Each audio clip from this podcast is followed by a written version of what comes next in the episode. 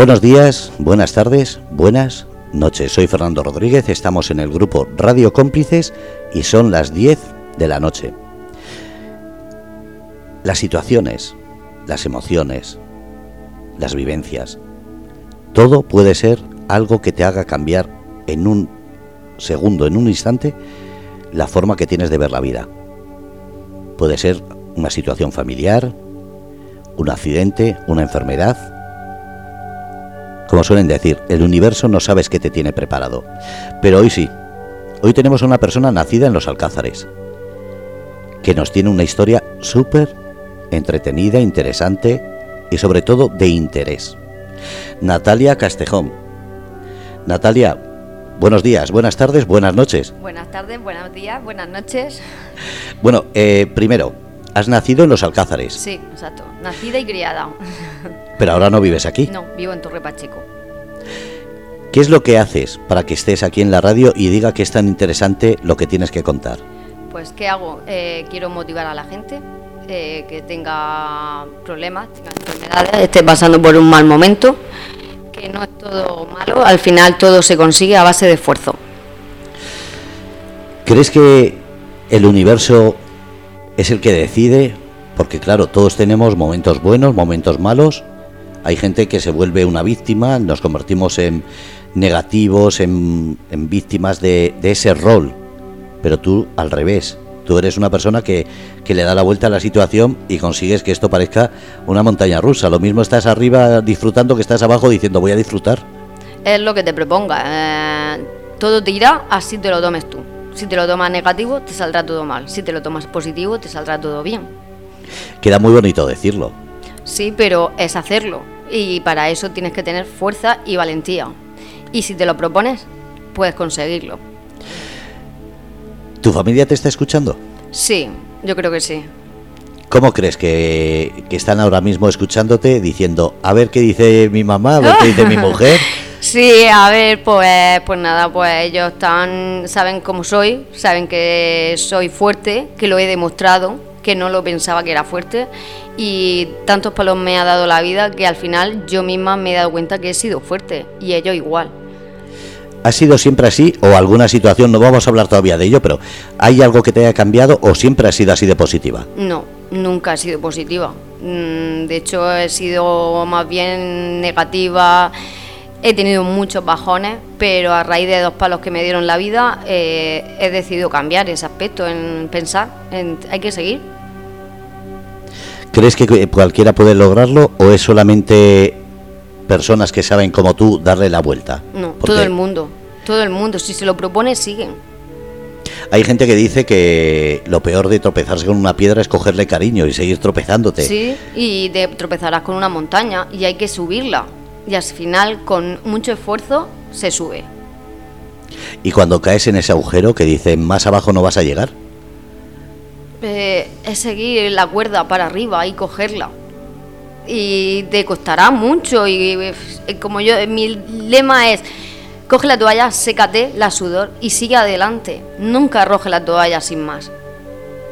¿Es difícil? Mucho, cuesta mucho. ¿Pero tienes que tener apoyo de fuera o eso es no, interior? No. Eh, interior, es uno mismo, tú no puedes guiarte por el que tengas al lado, porque al final a lo mejor el que tenga al lado eh, está negativo, eh, necesita fuerza de alguien, entonces no te puedes guiar por el que tengas al lado, es tú misma, tienes que mirar por una persona misma, por tu interior, cómo te vas a sentir si sigues hacia adelante, cómo te vas a sentir si sigues hacia atrás. Hay gente que se vuelca demasiado en apoyarse, da igual que sea una relación, que sea en familia, que sea en el trabajo, se vuelca en la gente que tiene alrededor. Eso cuando estamos mal, ¿es bueno, es malo o es...? Es bueno, es bueno si tiene gente positiva. Tiene, eh, realmente yo he tenido un gran apoyo en mis situaciones, sobre todo en esta, última en la que vamos a hablar, y ayuda mucho. Mira, dicen por aquí, mucho éxito, bravo, espectacular, saludos y bendiciones. Gracias a vosotros. ¿Eres creyente? Sí. ¿Practicante? No. Vale, no seguimos ahí, pero ¿crees que la fe tiene algo que ver en esa positividad? Sí, de hecho es lo que me ha ayudado a salir también, es una de las cosas. Fe y no practicante, y te ha ayudado. Sí, solamente en creer en la Virgen del Rocío. la que siempre he creído en ella. No me preguntes por qué, pero creí en ella desde el, siempre, desde bien pequeña, y me ha ayudado mucho en esta situación. Es decir, eres rociera. Sí. ¿Has ido? No, voy en enero a las Candelarias. ¿Estás bautizada en el sí. Rocío? No, en el Rocío no. Ya me gustaría, me gustaría. ¿Sabes que eso es eh, a todos los principiantes del Camino del Rocío se lo hacen? Sí, pero voy a empezar por las Candelarias. Bueno, vamos a ir al tema concreto. ¿Qué es lo que te hace tan especial para que estés aquí? Porque hay gente que te sigue, que te escucha, que te pide sí. consejo, te pide esa palabra, porque algo que pasó ha hecho que mucha gente quiera saber eh, qué es lo que se pasa y cómo es. Vale, es que, bueno, empezando tengo dos palos muy gordos, pero el último fue mi hijo. Una enfermedad muy grande que nunca deseas que a un hijo le pase nada. Y es lo que te hace salir adelante. Y por eso estamos aquí, para comentar sobre mi situación y ayudar a esas personas, a esas madres, a esos padres que tienen o bien hijos o bien familiares con una enfermedad grande, porque esto es grande, y que nunca hay que echarse atrás. Tienen, necesitan la fuerza de esos padres, de esa familia. ¿Te da miedo nombrar la palabra? No, cáncer. Pero hay otras enfermedades también muy graves, incluso enfermedades raras que hay familias que están pasándolo mal, sí. porque precisamente el cáncer se habla mucho, se de conoce hecho, mucho, pero otras enfermedades no se habla. Un niño en Cartagena, Hugo Crenti, que está pasándolo mal, ese niño, pero sus padres son muy fuertes. Ellos no saben que yo lo estoy nombrando ahora mismo porque tampoco había hablado con los padres, pero esos padres están muy fuertes para seguir ad- adelante con ese hijo. ¿Qué tiene de especial que ser un padre o una madre? Porque claro, los que no hemos pasado eso, pensamos, ¿por qué? ¿Por qué tiene que sufrir un padre y una madre toda la vida por un hijo así? ¿Por qué tiene que pasarlo mal durante un tiempo en caso de un cáncer o unas enfermedades eh, temporales? Yo pienso que es la vida, que te pone esas piedras tan gordas para ponerte a, a prueba, a ver si sale o no sale adelante. Ya te digo que primero, antes de mi hijo, tuve un palo más gordo, fue mi padre, una muerte muy gorda, y empiezas a ver la vida de otra manera. Pero un hijo, un hijo es todo. Un hijo te hace decir, bueno, si no estoy yo bien, ¿cómo va a estar mi hijo?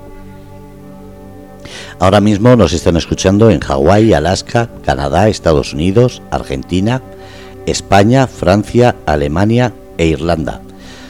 En todas las partes hay gente que está sufriendo no solo el cáncer, sino, como digo, cualquier tipo de enfermedad que sea larga o que sea dura. Uh-huh. ¿Crees que precisamente esas distintas partes del mundo, hablamos de Estados Unidos, que es una superpotencia, pero hablamos de Argentina o, o países que tienen mucha menos capacidad económica o de, o de medios de, de salud? Sí. ¿Hablas eh, o has eh, hablado con gente de otros sitios para saber cómo lo llevan? Sí, de... en Andalucía, uh-huh. una mamá que también tiene, le han detectado una, su, a su hija cáncer, y no, la hija no lo lleva tan bien como el mío, pero también luchando con, al lado de ella.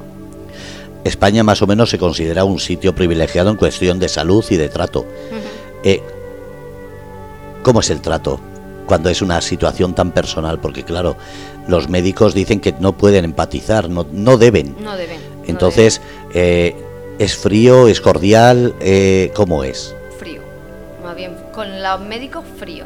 ¿Pero es necesario que sea tan frío? No, deberían...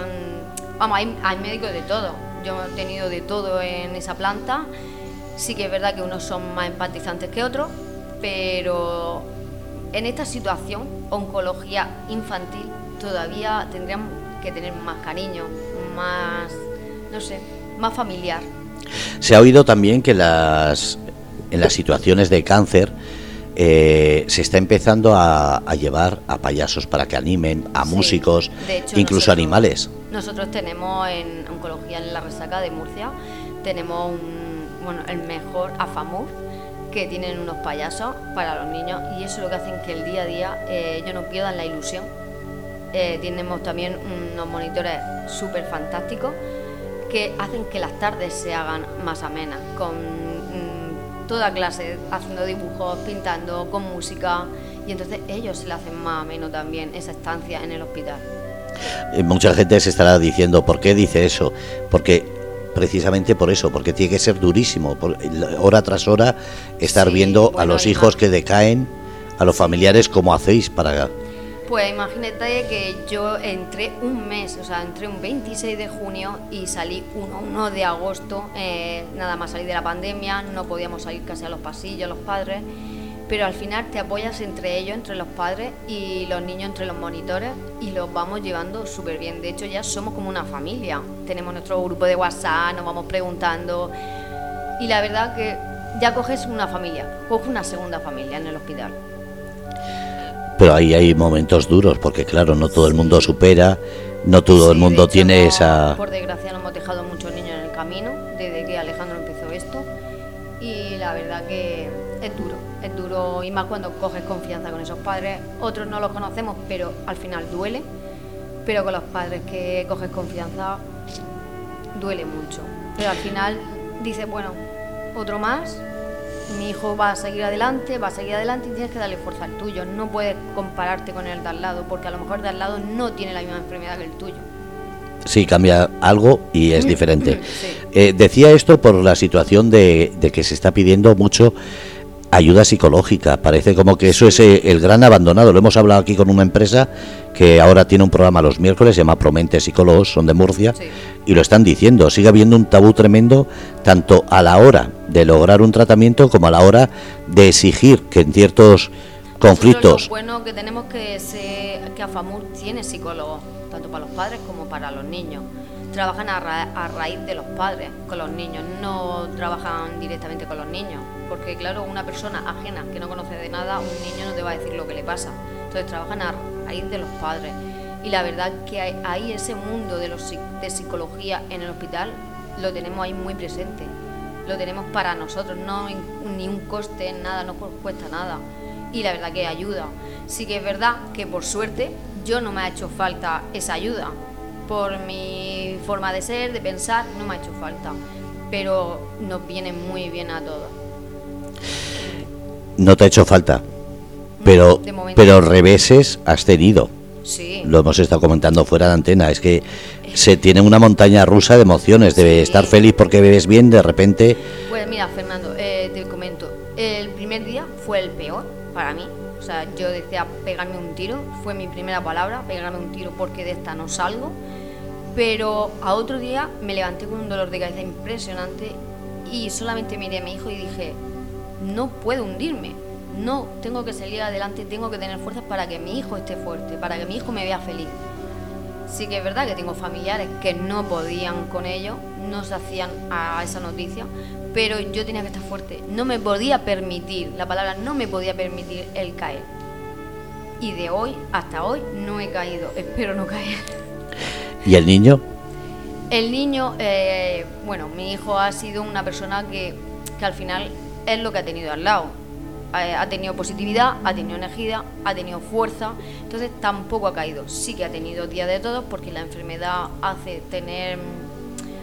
pues cosas que al final, el caerse el pelo, el perder la movilidad como perdió mi hijo, entonces pues él no lo, tampoco lo asimilaba, el verse en un sofá o en una cama sin moverse. De hecho no quiso una silla de ruedas para moverse por casa, tuve que estar yo tres meses moviéndolo en brazos. Pero bien, al final bien, porque decía que, que él no se iba a quedar así, que él sabía que no se iba a quedar así, con esfuerzo al final lo conseguía. ¿Qué edad tiene? Cuando se lo detectaron tenía siete años, ahora tiene nueve, cumple los diez en diciembre. Es decir, más de treinta kilos seguro. Sí, treinta kilos. Pesa.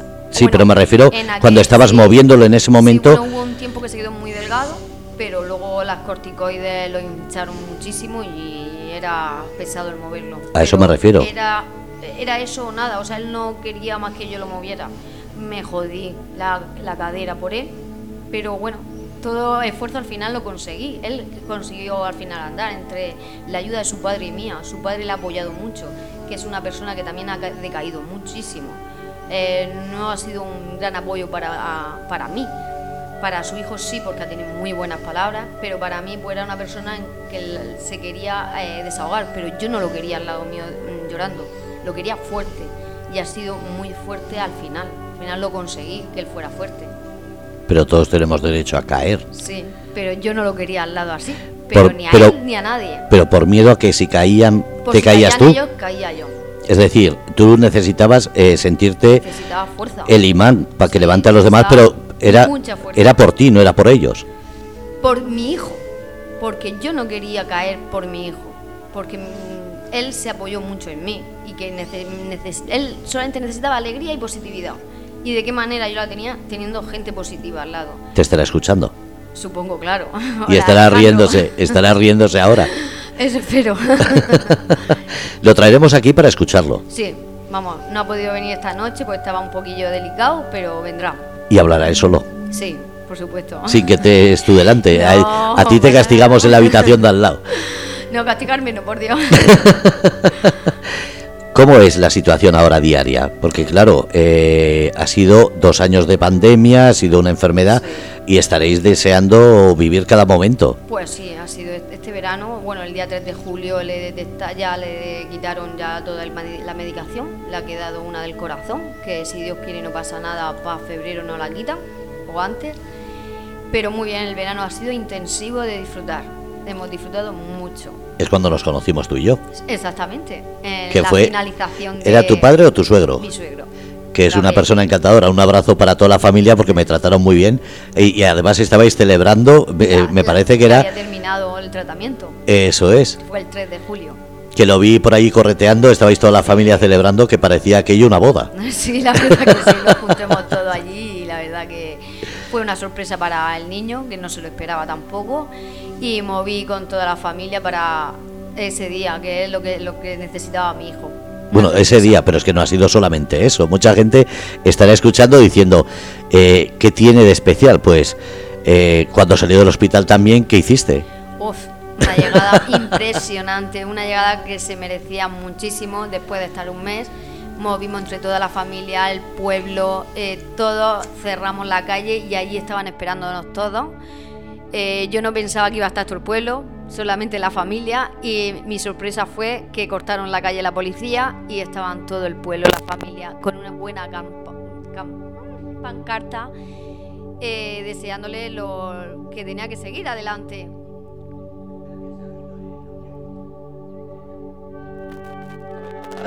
Hola.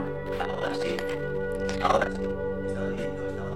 Todo el pueblo, la familia, que es la familia por parte de mi marido, movió todo y fue una super llegada para ese super campeón, ese super guerrero que no se lo esperaba él, pero yo no me esperaba tanto, tanto como ese día fue esa llegada. ¿Cómo fue el ayuntamiento en ese trato? Porque claro, habéis cortado una calle, habéis hecho... Bueno, el ayuntamiento en sí nada, es más bien a raíz de una amiga que tengo, eh, está trabajando en la policía y le hice llegar la información de que me cortaran la calle porque venía la familia solo.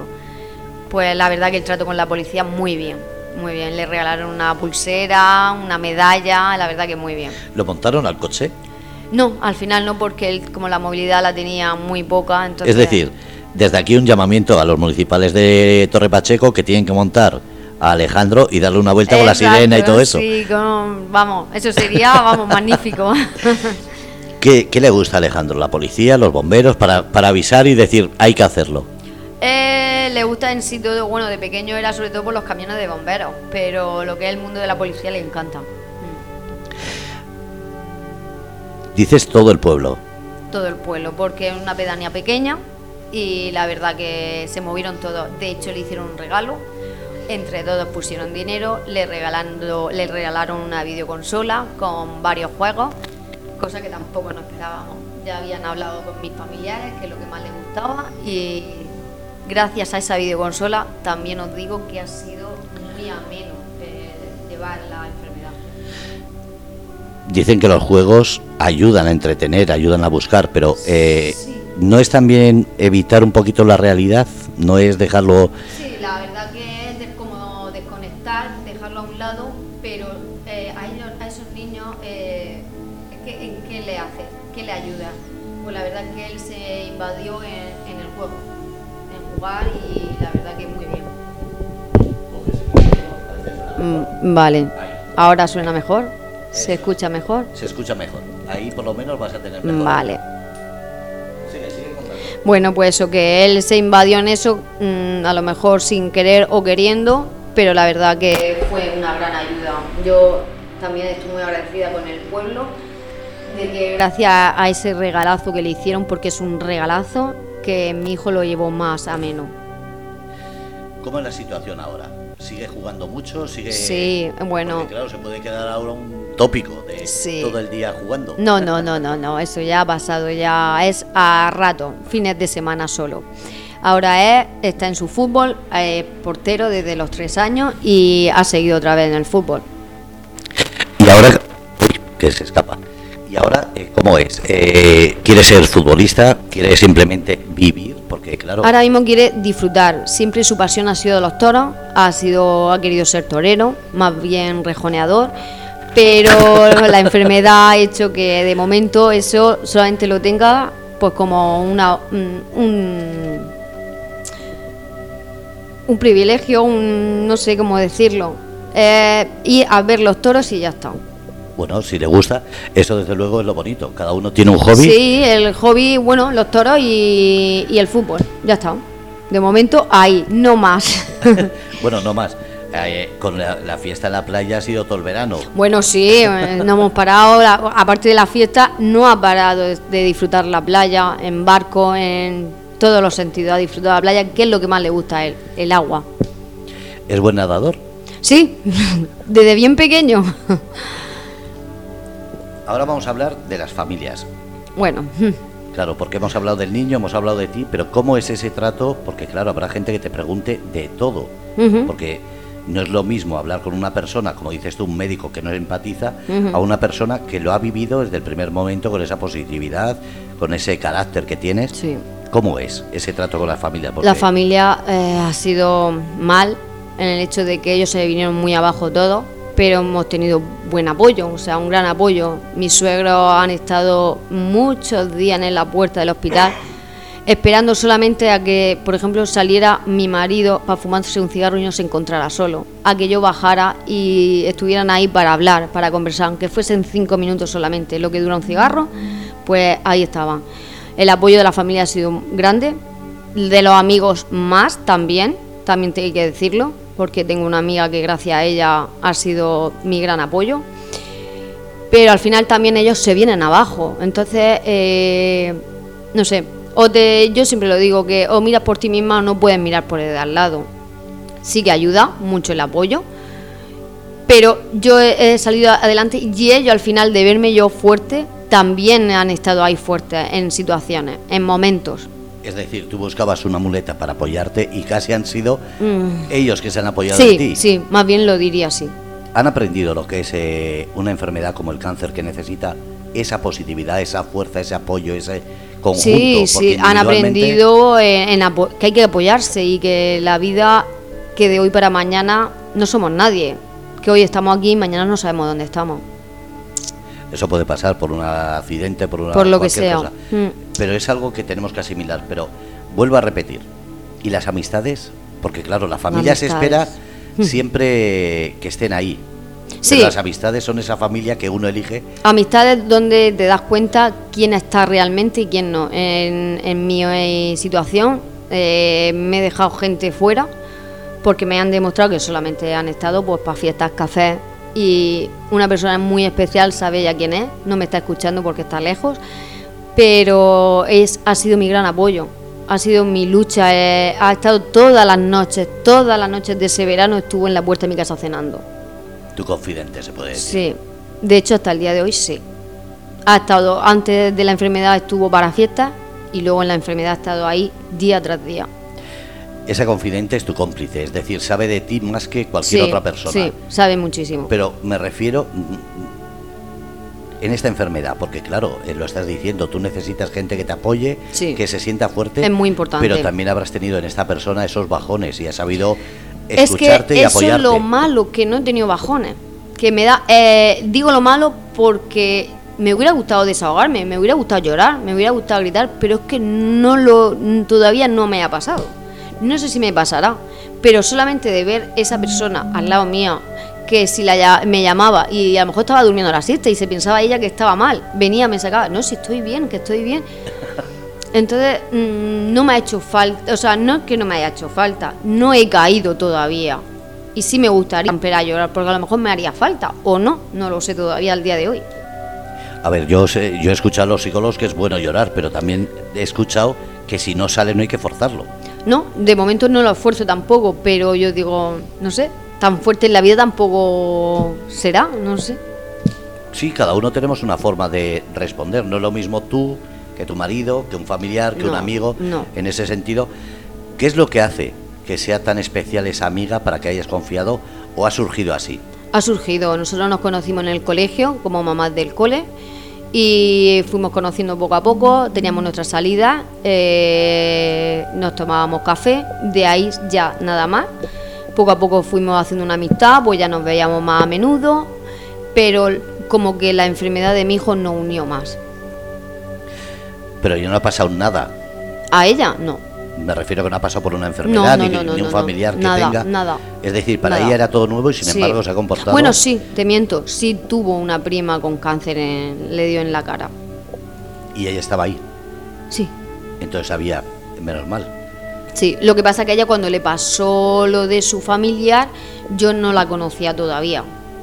Entonces, lo único que sí, ella sabía que ya había pasado por eso y que no es lo mismo un familiar que sea un hijo. Está vibrando tu móvil, mira a ver si son mensajes, porque eh, Feli, por ejemplo, dice, cada persona es un mundo, cada uno lo sufre a su manera.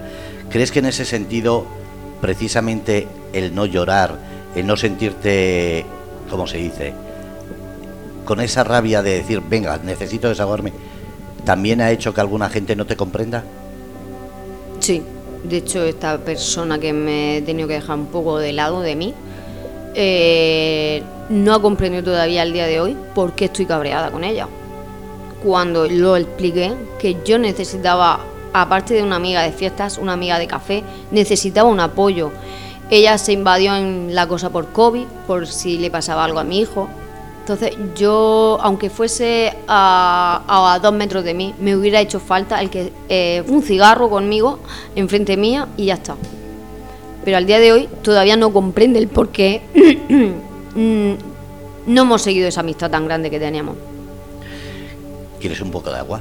No, no, vuelvo a decir que es muy difícil entenderlo de fuera. Porque claro, yo eh, como entrevista he tenido varias personas a las cuales he hablado y han hablado muy duramente de lo que se sufre en el cáncer, pero no había hablado con ninguna persona que como tú, que es madre y ha tenido que cuidar a un hijo. En ese sentido, ¿crees que es muy diferente eh, si te hubiese pasado en otra persona que sea de diferente edad? Aunque fuese un hijo, pero más mayor me refiero. No, un hijo ya da igual, da igual. La edad que tenga. O sea, yo lo veo distinto es si es un familiar. No es lo mismo un familiar, ya sea prima, abuela, tía, que sea tu hijo. O sea, tu hijo es todo para ti. Necesita tanto él, tú, yo misma necesitaba su apoyo como él necesitaba mi apoyo para sobresalir de todo esto, de toda esa enfermedad, de, de esa pesadilla que teníamos. Hay muchísimas parejas que han roto por cuestión de una enfermedad así. Sí, de hecho yo pensaba que mi separación era esa, pero más que nada porque mi marido pues le, eh, no sabía asumirlo, solamente era llorar, llorar y, y no sabía cómo abstenerse a, a eso, ni cómo ayudarme a mí, pero yo necesitaba un apoyo en él, el cual no lo tuve a la, a la manera que yo quería. Él estaba ahí porque estuvo cien por ciento, de hecho, vamos, gracias a él también con sus palabras ayudó a su hijo. Pero no sé, yo pensaba que era mi separación, pero al día de hoy la verdad que no, que estamos bastante bien. Diría que mejor que antes de la enfermedad. Y nos ha unido más, yo creo. Eso también pasa. Es decir, sí. Lo mismo que ha conseguido que algunas parejas se rompan, otras se han unido más. Sí. ¿Con los hijos? Porque claro, estamos mm. hablando de un hijo que ha tenido una enfermedad, sí. que está curado, pero tienes más. Tengo otro, un niño de cuatro años, que Pensábamos pues, que porque él tenía dos años cuando se lo detectaron a su hermano y pensábamos que no se enteraba, pero ahora nos hemos dado cuenta que sí, porque él no puede que nombremos ni hospital ni nada. Yo salí un día y aparecía al mes, entonces él no sabía con dos años dónde yo estaba, solamente por videollamadas nos veíamos. Entonces pues al final de una manera o de otra se dio cuenta. Mira, Feli en el chat está diciendo exactamente, se ven las amistades de verdad. Dice, no se necesita que te sustituyan una noche, se echa de menos la compañía. Dice Feli, en mi caso tuve a mis amigas más que a la familia. Sí, bueno, yo la familia la verdad que también la tengo porque somos una familia muy pequeña y la tuve muy encima de mí también. Pero esta amiga mmm, es más que una amiga, es como más que mi hermana. Tengo una hermana y esta chica es más que ella, para mí. Yo cuando os vi en la playa erais un montón. Éramos muchos, era mucha familia, sí, y amigos también, estábamos todos juntos allí. Hay ciertos detalles de los amigos que, para la gente que no sepa, ¿qué detalles han tenido? Estar ahí, han estado en el hospital, han estado en la puerta horas y horas, solamente para, ya lo que te he dicho, como mi suegro, estar que, para que bajáramos, para no encontrarnos solos y hacerse muy tarde, en la una de la noche, para irse, a otro día tenían que trabajar, solamente... Ese detalle para nosotros no ha hecho mucho. Luego eh, en la casa, el ir, sabían que no podían entrar por la cosa del COVID, por si, porque mi hijo estaba débil, por si se lo, alguno estaba contagiado y se lo pegaban. Entonces siempre era ahí en la puerta cenas, cenas, hasta largas horas de la noche. Es decir, casi parecía una manifestación aquello. De hecho, sí, todo el verano hemos estado así. Es, bueno, ese verano estuvimos así. Mm. ¿Has hablado con tu hijo de eso? ¿De qué? De... de si se acuerda de eso, de la situación de tanta gente en casa, entrando, saliendo, no, llamando. No, él lo que no le gustaba, no quería. Él no quería visita, él no quería verse con nadie, no quería que lo vieran, lo vieran sin pelo, no querían que lo vieran que no podía andar. Pero bueno, él lo tenía dentro, a él no lo veía, él no quería salir para que lo vieran, yo lo acepté y él estaba dentro. Bueno, pero sin pelo, pero también tuviste ahí un apoyo total. ¿Qué es lo que hicieron?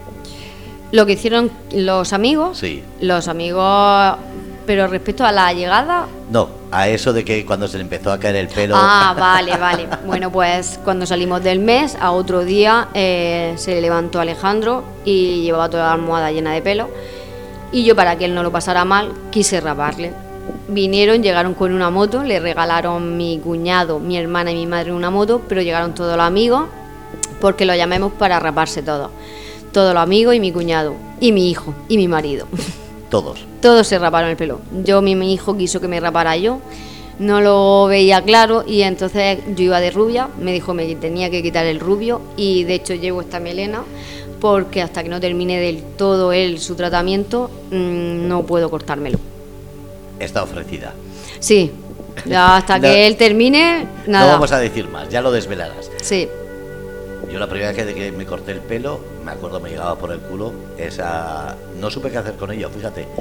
Y la segunda ha sido aquí en, en Murcia, me la corté y la llevé a... Yo la quiero donar a la Asociación del Cáncer, del Cáncer sí, para me hacer la peluca. Que, que la dejase en una peluquería, pero también me comentaron que hay ciertas peluqueras que lo venden o, o hacen peluca a ellas y las venden. Digo, sí. No, pues entonces está la Asociación del Cáncer, que algunas de esas personas están escuchando hoy.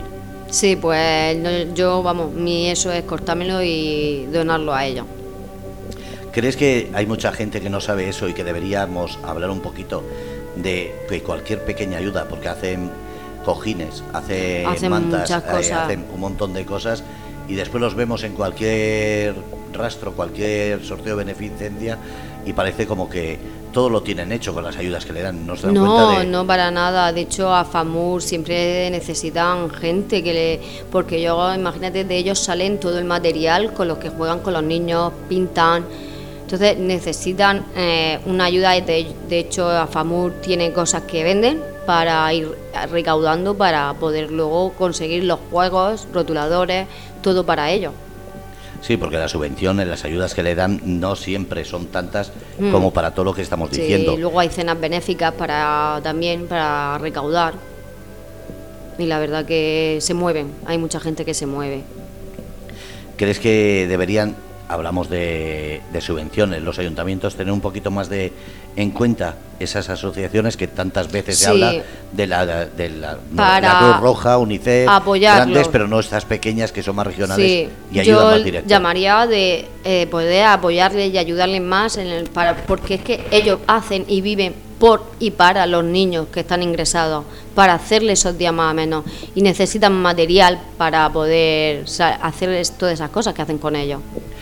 Tendremos en cuenta todo eso porque hay que estar pendientes. Muchas veces no nos damos cuenta de que cuando hablamos de grandes compañías como UNICEF, he dicho, sí, Cruz Roja, sí. tienen unas subvenciones tremendas, pero como lo tienen que dividir a nivel nacional, al final a los sitios no llega apenas. ¿Crees que en ese sentido deberíamos hablar más de la asociación que estás hablando y sí. de, de las que son centradas en una localidad o en sí, una región? Sí, yo creo que sí. Haremos un programa sobre ello. Vale. Eh, vamos a seguir con esos amigos y con esa gente. ¿Cómo es ahora? Porque claro, ha pasado, ya está casi casi terminado. Sí. Eh, pero ¿cómo es el día a día? Igual, yo que yo diría igual, porque como han sido un gran apoyo, entonces los seguimos teniendo ahí eh, día tras día, salimos para arriba, para abajo, los tenemos ahí, ya sabemos que están, han, si han estado en lo malo, van a estar en lo bueno, entonces solamente una llamada, están ahí, un café, vale, venga, vámonos. Entonces la verdad que ellos y la familia igual, no tengo nada que decir en contra de la familia, hemos tenido muy gran apoyo por parte de mi marido, por parte mía. Tenemos también unas primas por parte de mi marido, que esa es la que hicieron hacer la, la llegada del hospital, la que hicieron el día tres de julio hacer también aquello en la playa, gracias a esa gente que se ha movido mucho solamente por Alejandro. Estás en trato con familias de otros puntos y de la región de Murcia, sí. que también tienen enfermedades. Sí. Eh, tenemos, bueno, los que hemos estado, no hemos conocido ahí en el hospital, tenemos un grupo y son de varios puntos de Murcia, porque al final siempre todos los niños de la región de Murcia vienen a parar al Hospital Virgen de la Resaca y al final pues hemos hecho un, somos familia y sí estamos en contacto. ¿Y de fuera? De fuera es eh, a través de Instagram he uh-huh. conocido a la chica esta que es de, de Andalucía, que le tiene la niña, que le han detectado ahora cáncer. De momento solamente tengo esa niña y esa madre. Pero no, cuando hablas con ella, ¿cómo es? Porque claro, eh, aquí dices que es en un hospital, que están todos conocidos. Eh, ¿Qué te cuenta ella? ¿Se siente sola? ¿Se siente...? Sí, pues mm, está, eh, ahora mismo está en la situación de aceptar la enfermedad de su hija y llevarlo el día a día. Solamente el saber llevarlo. Entonces pues cuando yo le pregunto qué, cómo va, pues me va diciendo cómo va, porque él, su hija lo lleva peor que el mío, pero bien, al final lo lleva muy bien, porque Instagram le ayuda mucho también, en redes sociales lo está publicando, lo de su hija, y entonces hace también que se apoyen a otra gente y que le pregunten y que estén ahí con ella. ¿Sabe tu hijo esto? Porque ahora lo está escuchando. Sí, sí lo sabe. ¿Habla con esa niña? No, no he hablado nunca, siempre es con la madre. ¿Y qué, y cómo es el trato con la madre? ¿Es eh, a escondidas de la niña? ¿Lo hace delante no, de ella? No, no, la verdad que ella con la niña, la verdad que tiene un... Ha, ha sido como yo con mi hijo, la verdad que tienen un trato muy bueno. Y de hecho es la niña la que siempre está... Vamos a publicar cosas, vamos a bailar. Esa es una niña también muy alegre y muy buena. Positiva. Sí, positiva, que es lo que se necesita en esta enfermedad, positividad. ¿Crees que hace falta grupos así, pero a nivel nacional, para que se den cuenta? Porque sí. no es lo mismo en una capital como Murcia, que en un pueblo, ya voy a decir, de Castilla-La Mancha, un pueblo pequeñito, sí. o en Castilla-León, un pueblo pequeñito que apenas se conocen. ¿Crees que hace falta que la gente hable, sea a través de Instagram, de las sí, redes sociales? Sí, porque eh, hay padres, por ejemplo, que a ti cuando los médicos te hablan en esas palabras que ellos hablan, no entienden. Entonces, yo, por ejemplo, tuve una chica, una amiga, que de hecho es una amiga ahora también, a raíz de que su hija también tenía leucemia, eh, yo no entendía muchas cosas y ella llevaba um, dos semanas antes que yo entró en el hospital y nos tocó pared con pared y al final nos dimos a conocer, vivimos muy cerca y fue un apoyo el hablar al final con ella, porque ella me ayudó a entender, a hacer, a entender esas cosas que tenía yo duda, me la explicaba, entonces ella fue un gran apoyo también en el hospital para mí. Es decir, los médicos no hablan una terminología mundana mm, que son es que, técnicas. Ya te digo, al final habla con frialdad, no es lo mismo que te pase a ti, a tu hijo, que te lo tenga que explicar lo que le puede pasar a tu hijo. no hay más, no, no te dicen, no te, te explican y ya está. Esto es lo que hay, si lo quieres bien y si no también, porque no hay más. Entonces al final pues te crean muchas dudas. De hecho, mi marido, la primera noticia cuando se la dieron era que su hijo se moría. Uh-huh. Yo nunca se me pasó por la cabeza, de hecho. Pero me ayudó mucho la ma- esta madre, se llama Vanessa, su hija se llama Leire, y su hija eh, ha terminado también, bueno, está ya terminando también el tratamiento, y, y ha sido un gran apoyo, una gran ayuda en mis dudas. Porque claro, al, no es la misma enfermedad de mi hijo, es cáncer, pero cáncer lleva varias enfermedades, pero sí me ayudó mucho en mis dudas. Me viene a la cabeza esa gente que empieza a desvariar, lo voy a decir así de forma suave, y empiezan a meterse en terapias, en ciertas cosas que se supone que no es la medicina tradicional, que no es la medicina que se, que se instala o que se instala por un médico en un hospital. ¿Crees que eso es una solución? Yo pienso que no. Te no. Vamos a decir claro, porque hay gente que se le ha ido mucho la pinza. Sí, eh, con el hace... COVID, y ahora con los cánceres está pasando lo mismo. Sí, se meten en cosas que creen que así lo van, le van a ayudar a salir una enfermedad tan grande. Yo pienso que no. Por eso sigue el estudio. Por eso sigue. De hecho, necesitan más dinero para, ese, para estudiar esas enfermedades, para que llegue el día de mañana, que es lo que queremos, lo que luchamos los padres, la familia, para que esos niños, esas personas con cáncer o con cualquier otra enfermedad no tengan que pasar por ese tratamiento tan fuerte que tienen que pasar, que sea más corto, que no tengan que pasar por esos tan efectos secundarios tan fuertes. Entonces eh, yo pienso que esas cosas que se meten tan raras, mmm, pienso que no salen adelante, vamos, mmm, mmm, a mi pensar, a lo poco que sé, o sea... Hombre, la única verdad que existe es que Eh, los tratamientos de terapia, de positividad, de risa, eh, como sí, estamos vale. diciendo, de música, eso de llevar animales, ayuda a, psicológicamente, pero no ayuda a la enfermedad. Es a lo que voy, hay que diferenciar la ayuda psicológica de moral, de levantarte sí. el ánimo. También te digo, vamos a ver, eh, no es lo mismo que le digan a un niño tienes cáncer a una persona coherente con ya cierta edad que te digan tienes cáncer. ¿Qué pasa? Que a mí a lo mejor me lo dicen y solamente por mi depresión a lo mejor moriría, pero a un niño al final, yo la verdad que con mi hijo se lo he explicado todo del principio, lo que era un cáncer, no me ha hecho falta el psicólogo para explicárselo a él, pero eh, sí que hace mucho eh, la, la psicología, pero nada más, más que nada para estar fuerte, para recibir ese tratamiento, para empatizar un poco con la enfermedad. Exactamente. ¿Crees que el hablar claro con el niño hace que lo asuma? Me ha venido mejor. ¿Pero a ti o a él? A los dos. A mí para... no es desahogarme, sino no eh, me ayuda a no tener que cohibirle ni mentirle a mi hijo sobre lo que le está pasando. Es que mentir en una situación tan grave que estás jugándote, el que te vaya a decir más engañado. Exacto. Eso tiene que ser casi para un padre o una madre, tiene que ser tremendo. Yo lo que no quería es que el día de mañana o en, en pocos días me dijera, mamá, no me has dicho la verdad, no me has contado lo que tengo. Entonces lo que no quería es que viniera una persona que no conocía de nada a explicarle lo que tenía. Me puede decir, ¿por qué no me la has explicado tú? ¿Por miedo o por qué? No, yo tenía que explicarle a mi hijo lo que tenía. Y sabía, y yo le dije, te puedes morir, pero tú no te vas a morir, tú vas a salir adelante. Así, con dos Así cojones. Tal cual, le dije que había una enfermedad que se llamaba cáncer, le llamamos Pepe al principio, no queríamos nombrar cáncer, queríamos decir Pepe, que esa enfermedad, por lo que fuese, su cuerpo la había reproducido y que tenemos sus pros y sus contras. Sus contras era que se podía caer el pelo, que lo que le pasó que podía dejar de andar, que lo que le pasó, que normalmente no suele pasar, pero a él sí le pasó por las corticoides, y que pueden llegar a la muerte. Pero eh, yo sabía, no sé el porqué, no me diga el porqué, pero yo sabía que mi hijo salía adelante. Igual precisamente ese convencimiento, lo que ha hecho... Me ha ayudado, nos ha ayudado a todos. ¿Cómo es ahora? ¿Habláis de ello, de lo que ha pasado, de lo que ha, o, sí, o eso ha quedado ahí? Sí, no, no, no. De hecho, seguimos hablando. Yo más que mi marido. Mi marido, cuando me escucha hablar con alguien que ya sabe lo que ha sido, y sale otra vez la conversación, porque es raro que no nos juntemos y no salga la conversación.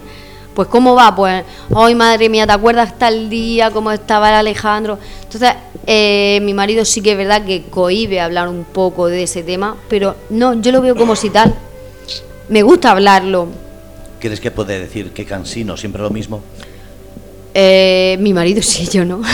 A eso me refiero. ¿Y tu hijo?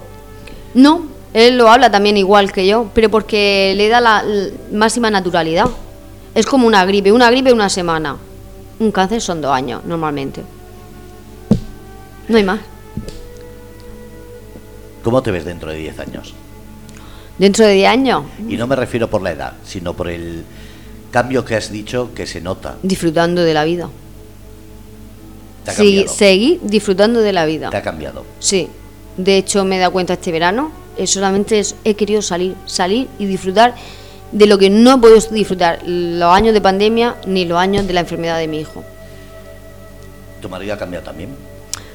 Sí, ha cambiado en la forma de pensar en el trabajo, eh, que no es todo trabajar y ganar dinero, que hay que disfrutar más de la vida. Todavía le falta un poquito, tiene que disfrutar más y salir más, pero bueno, él lo disfruta a su manera, él lo disfruta en casa, que le gusta estar en casa, pero sí la, la ha cambiado mucho el aspecto de, de, del plan de trabajo. Sí, se da cuenta de que la situación no es solo casa, trabajo, familia, y sino... que todo no es el dinero, porque un cáncer, por mucho dinero que tenga, no, por mucho dinero no sale adelante el cáncer. Eso quería hablar ahora. ¿Es caro? A nosotros no nos ha costado nada, gracias a Dios, porque... Sí, pero, a ver, sé que como, como salud eh, tenemos gratuito... Pero es caro, eh, claro, estás hablando de desplazamientos, sí, estás hablando de comer fuera de claro, casa. Claro, encima eh, es que eh, nos pilla un poco retirado, claro. Vivo en Torre Pacheco, eh, estoy en Murcia. Caro en el sentido, mm, te digo, tenemos ayudas también. Eh, Afamur no pagaba, eh, no me acuerdo qué porcentaje, de la gasolina. Eh, nos hacía firmar unos papeles que cuando teníamos, me parece, diez viajes ya... Los entregábamos y nos pagaban esos viajes, esa gasolina. ¿Hay que hacerse socio? ¿Hay que...? No, no, para nada. Si no quieres, no. De, eh, a Famur, de hecho, mi hijo se ha ido con un campamento que han formado ellos. Y no somos socios y se han ido y, y han disfrutado igualmente siendo socio o no.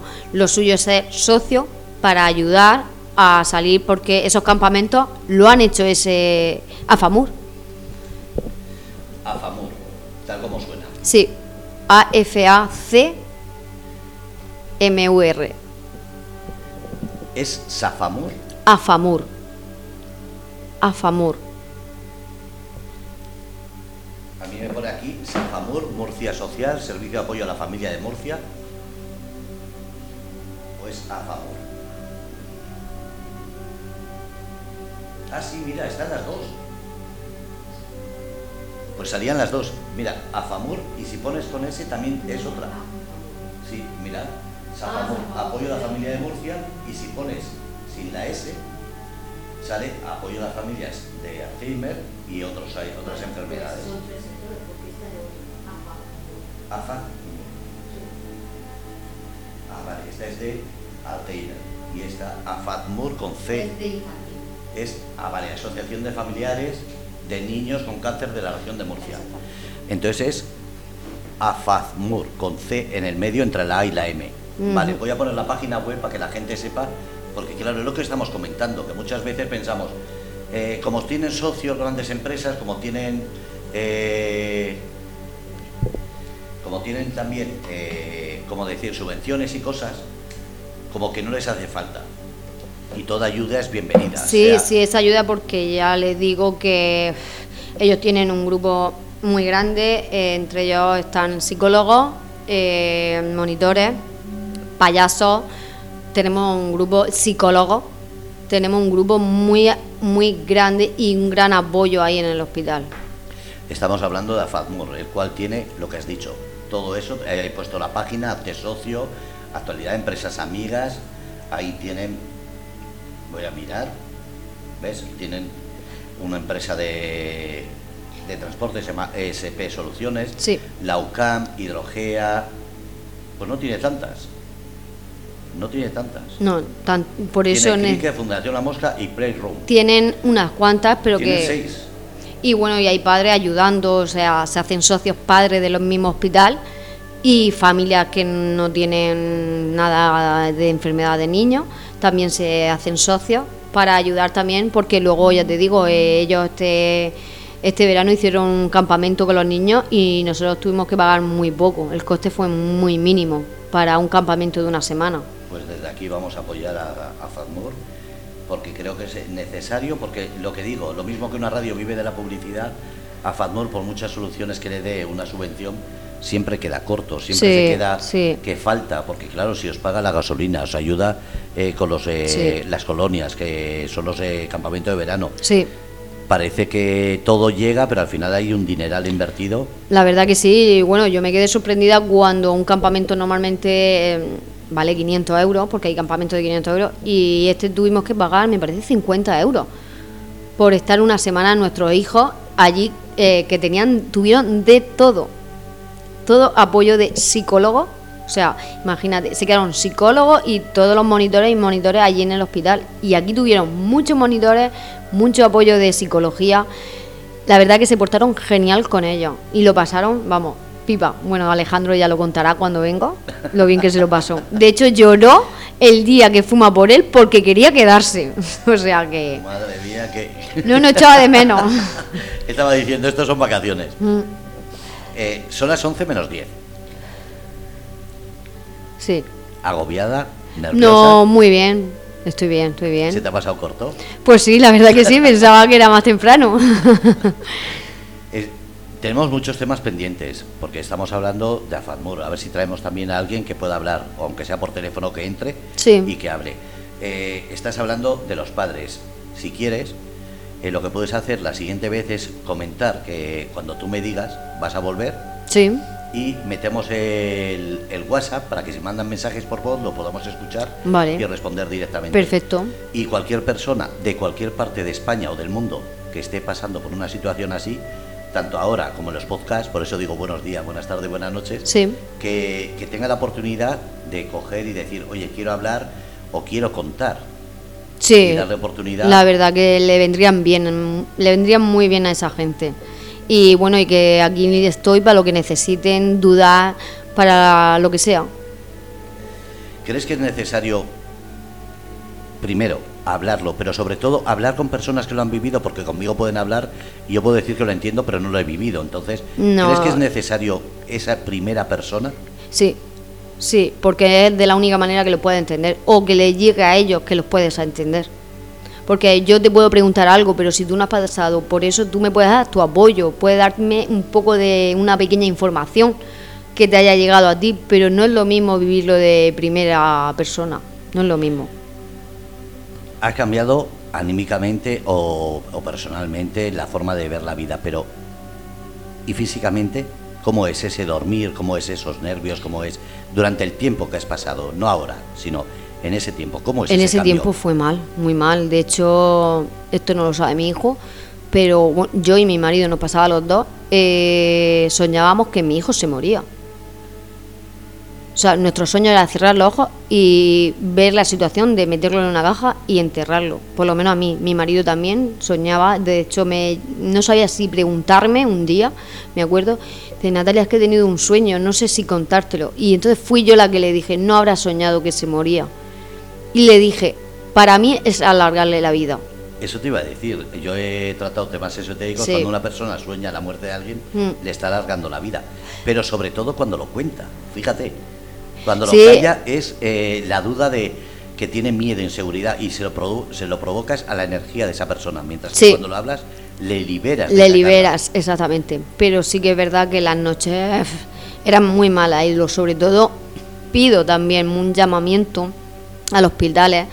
Cuando nos quedamos un mes en un sillón, estando con nuestros familiares, hijos, da igual en la persona, pero nosotros tenemos que estar en un sillón súper incómodo, que yo pedí por favor si podía estar en...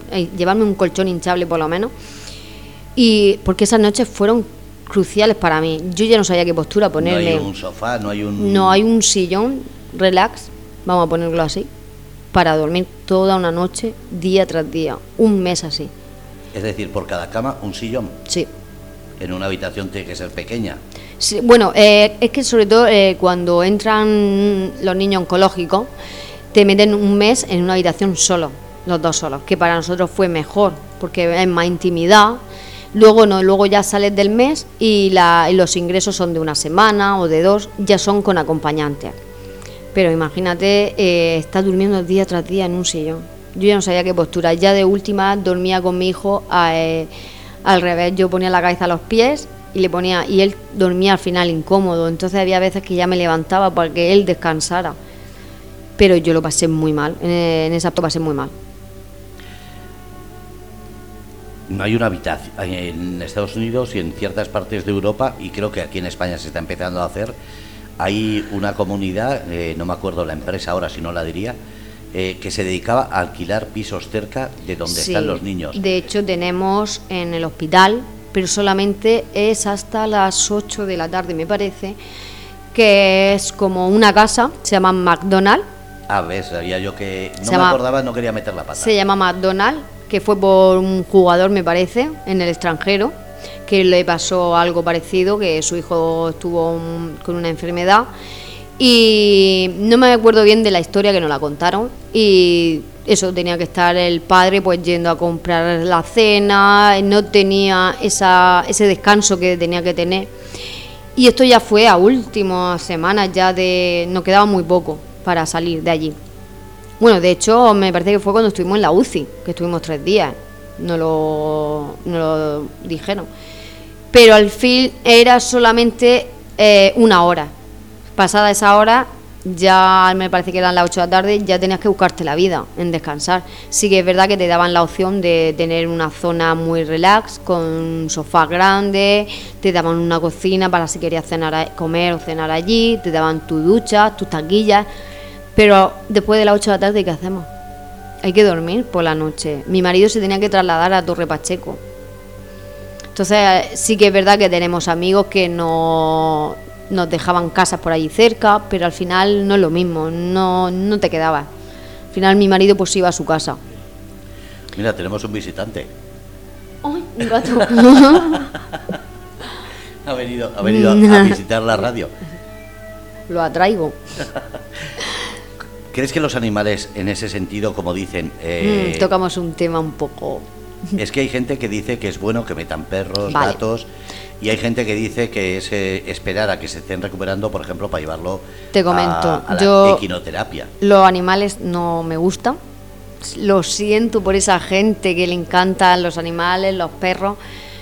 Pero ahora mismo, mira, estoy aquí con el gato que me está poniendo nerviosa. No, no va a entrar. Eh, no me gustan, no me pregunten el por qué. A mí me llegaron a decir que si no me gustaban los animales no tenía um, sentimiento. Uh-huh. Pero no sé el por qué. Eh, mi hijo, mi pequeño de hecho, le tiene temor a los perros, no puede con ellos.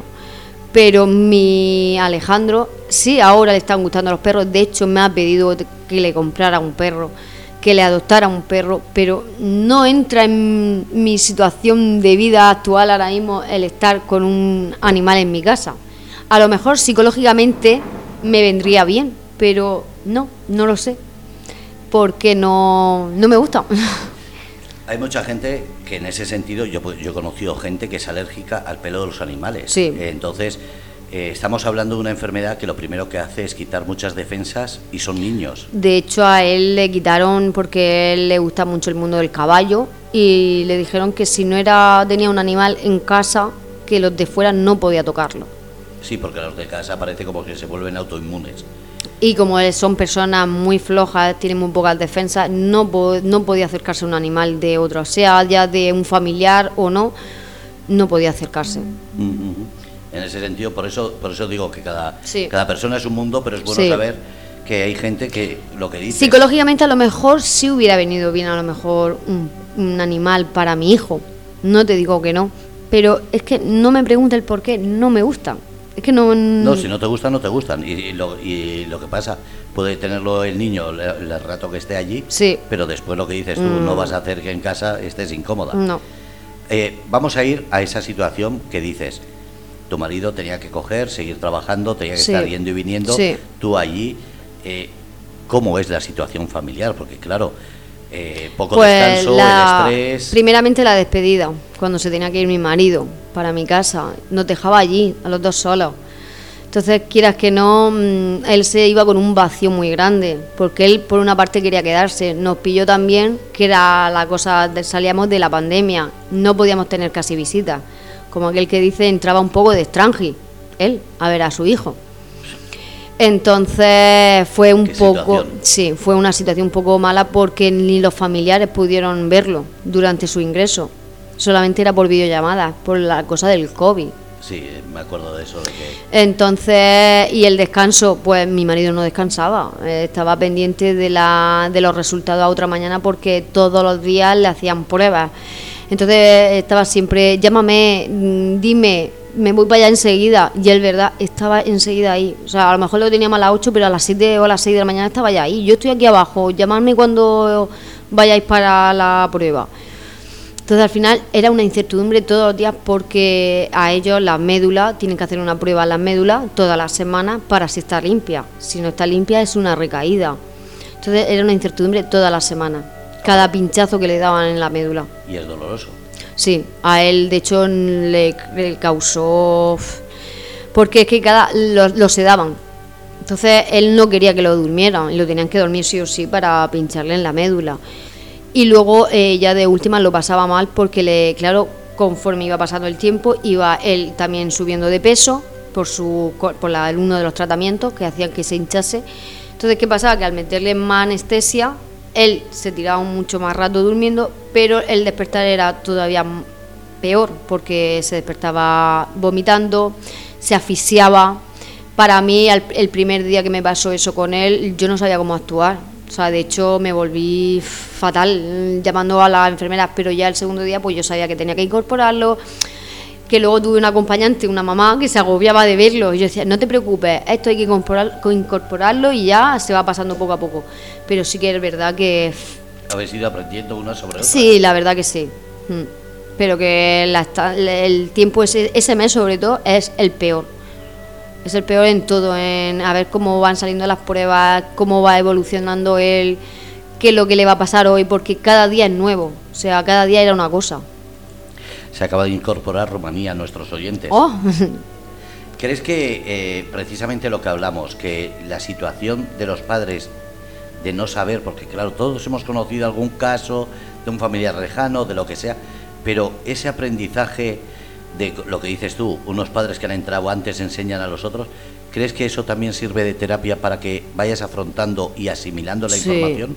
Día tras día, ayuda muchísimo, porque al primer día que entras crees que estás en una pesadilla, que al que quieres despertar pero no despiertas, y entonces el día tras día, el hablar, ya vas diciendo, esto es lo que tengo y esto es lo que tengo que asimilar, y entonces va ayudándote a tus dudas, va ayudando a tus problemas, entonces vas despertando, vas despertando, pero sabiendo que está la pesadilla ahí.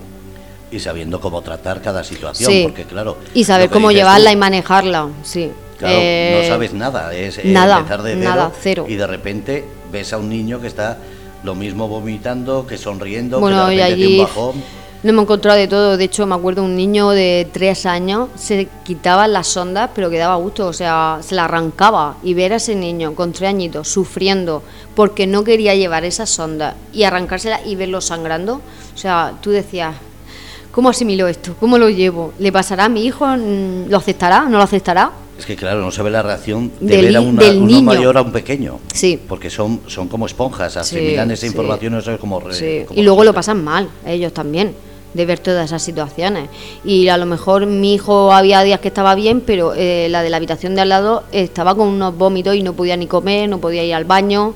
Entonces al final, ¿qué le pasa? ¿Qué le pasa, por ejemplo, a Leire?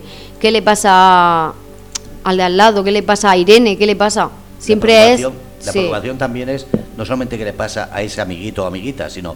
¿me va a pasar a mí? Es, porque claro... Sí que es verdad que él nunca llegó a preguntar, ¿me pasará a mí?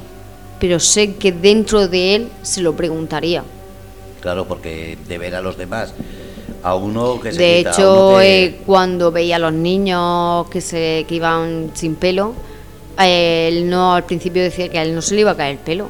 Y yo le decía, sí, esa posibilidad está. Hay una situación que también es la caída de las uñas. ¿Le ha pasado? No, solamente el pelo y las cejas. Menos mal. Y el vello del, del cuerpo. El vello todo, según Todo, dicen. todo. Y de hecho ha nacido luego más fuerte y más negro. Sí, pero incluido cejas, pestañas... Todo, todo, todo. Pero eso fue ya en la, en la última... Ya este ya fue el último tratamiento. Sí, pero para que la gente asimile, que no es solamente sí. el pelo de la cabeza, que es lo que decimos. Bueno, no, no, no pasa no. nada.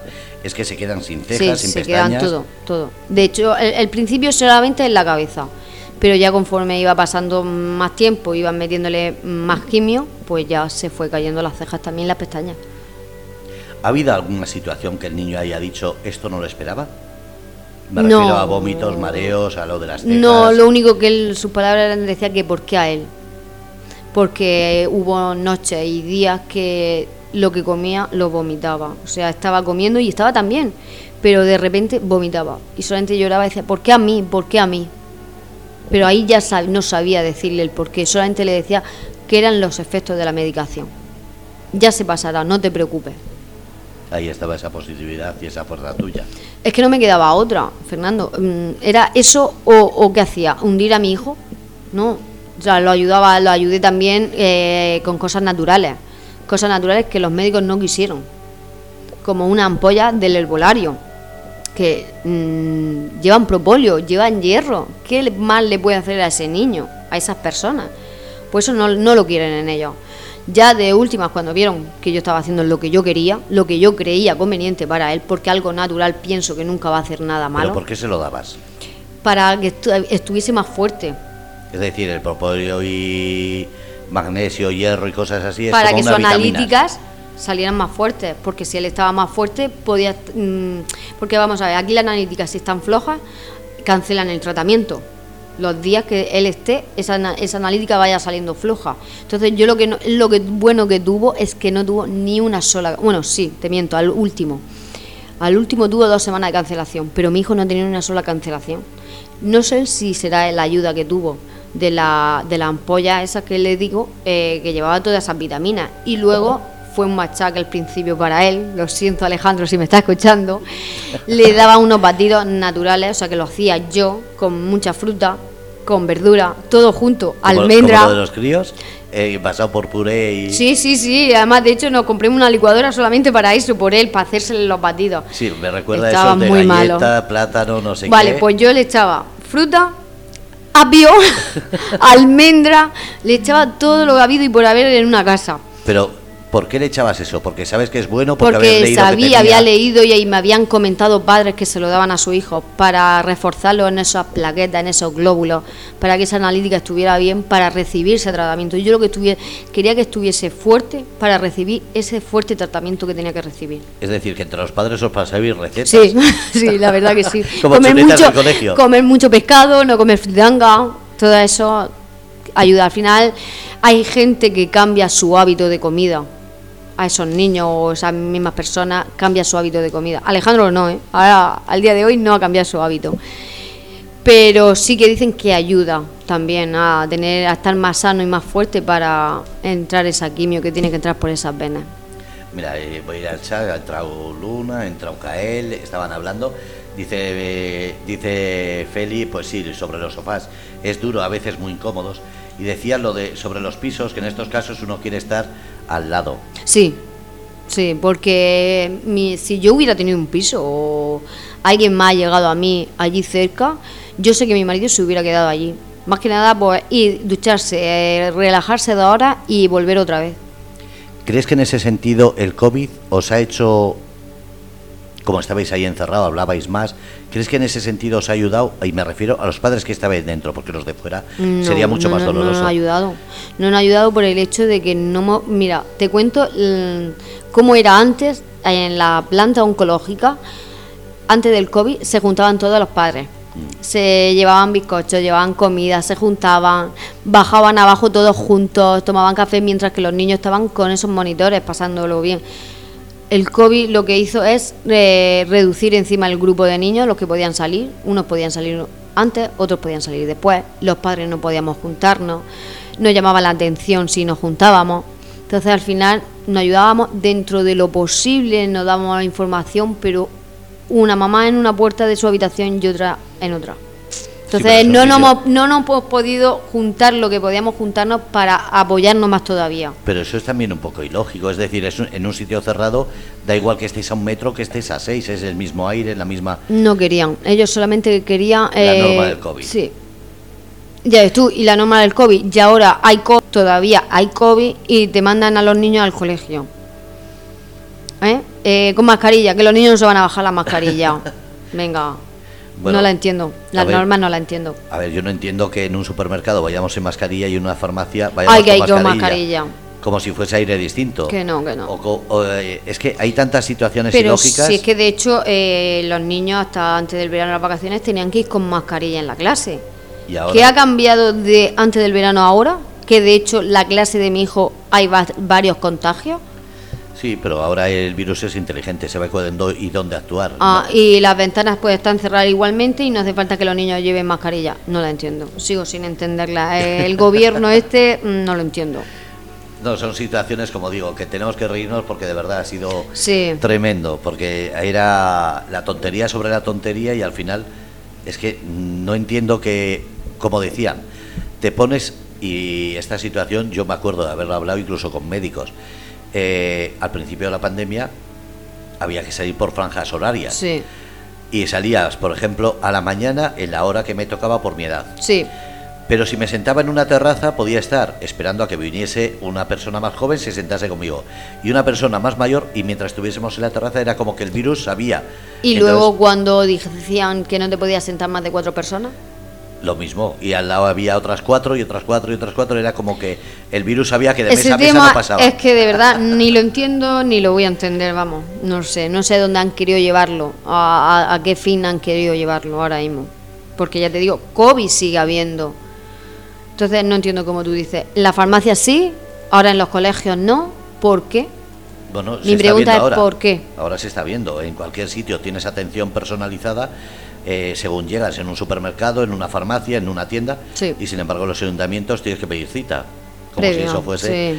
Pero bueno, eh, ¿por qué venía esto? Porque el tratamiento COVID o las, las causas COVID son lo que hacía que tu marido no pudiese entrar, que tuviese que sí, quedarse fuera. Digamos que la, el, esos, esos días así tan frío mmm, no han venido peor, porque son fríos.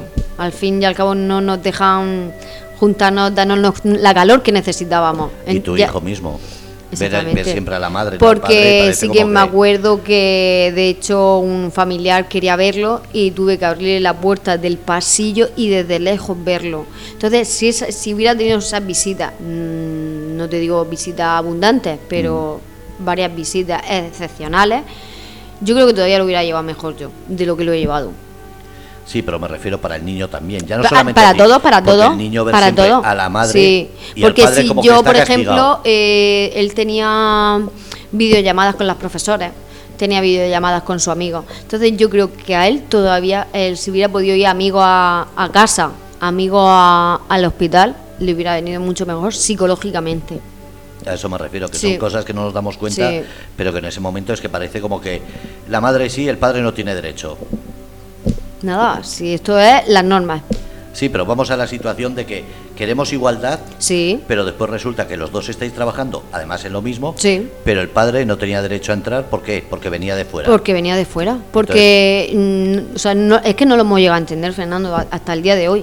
Porque vamos a ver, es un padre, es el vínculo familiar. A eso me refiero, es, es un apoyo. apoyo de su hijo. Entonces, pero son las normas, son las normas que había y había que respetarlas. Sí que te digo que había veces que me lo he pasado por ahí, porque es su padre. ¿Vale? Necesita el niño ese respeto. Claro, y entonces yo venía, me salía y él entraba. ¿Vale? Eh, a lo mejor llegaba, ah, es que te vas a quedar tú. No, está mi mujer, pero... Y al final veían que entraba, es que el vínculo, el vínculo familiar es, es un gran apoyo en estos momentos. Mira, me dice Luna, tiene un herbolario, dice, eh, el propóleo es buenísimo para reforzar el sistema inmunológico. Sí, lo único que me dijeron, que lo que ya de última cuando vieron que yo hacía lo que yo quería, que lo que no podían tomar era, ay, ¿cómo se llama? Esta es una medicina que te mandan para el, cuando estás embarazada. ¿Hierro? No. ¿Magnesio? No, no me acuerdo bien. Es lo único que ya me pidieron, es que no me acuerdo ahora mismo. Pero que lo podía tomar. Que no, no lo podía tomar, que no podía llevar la ampolla. Esa, no me acuerdo. Si me acuerdo, lo diré. Pero, en... eh, ¿por qué? ¿Porque tiene demasiados componentes? ¿Porque ellos no se fían de lo que tomabas? ¿Por qué? Porque decían que no podía. Pues sí, es que igual que la ampolla. Que no podían, pero bueno. Pero una embarazada sí puede. Sí, una embarazada sí podía, pero una eh, un, una persona con, con cáncer no podía tomarlo. Vale. De hecho, la única comida que le, le han negado que se tome para siempre es el, el, el actimel. Hace, eh, perdona, ácido fólico, lo que no puede tomar, no podía llevar la ampolla. ¿Y actimel no pueden tomar nunca? No, porque di no, a raíz de la enfermedad ya no pueden tomar. Pero si dicen que es un lactobacillus, vale, que viene pues muy dicen bien. Que los activos, eso no le activan esa enfermedad. Es decir, el lactobacillus es un procáncer. Eso dicen. Yo es lo único que le han prohibido, la única comida que le han prohibido. Y lo que te digo, que la ampolla lo que no podía llevar el ácido fólico. Mira, no sabía. ¿Mm? Mira, me está diciendo también en el chat, ha entrado Estrella, que es una de las compañeras de la radio, y dice: las normas absurdas están para desobedecerlas. Sí. Sabes que yo con esto me enciendo. Sí, y encima de todo que yo soy rebelde, más todavía. Eh, llevamos hora y cuarto. Muy no bien. Quiero, no quiero cansarte. No, no, no me cansa, estoy muy bien, estoy muy a gusto. Vale. Eh, has dicho que el lactobacillus es un procáncer según los médicos. Según los médicos. ¿Por qué no se habla de ello en la tele?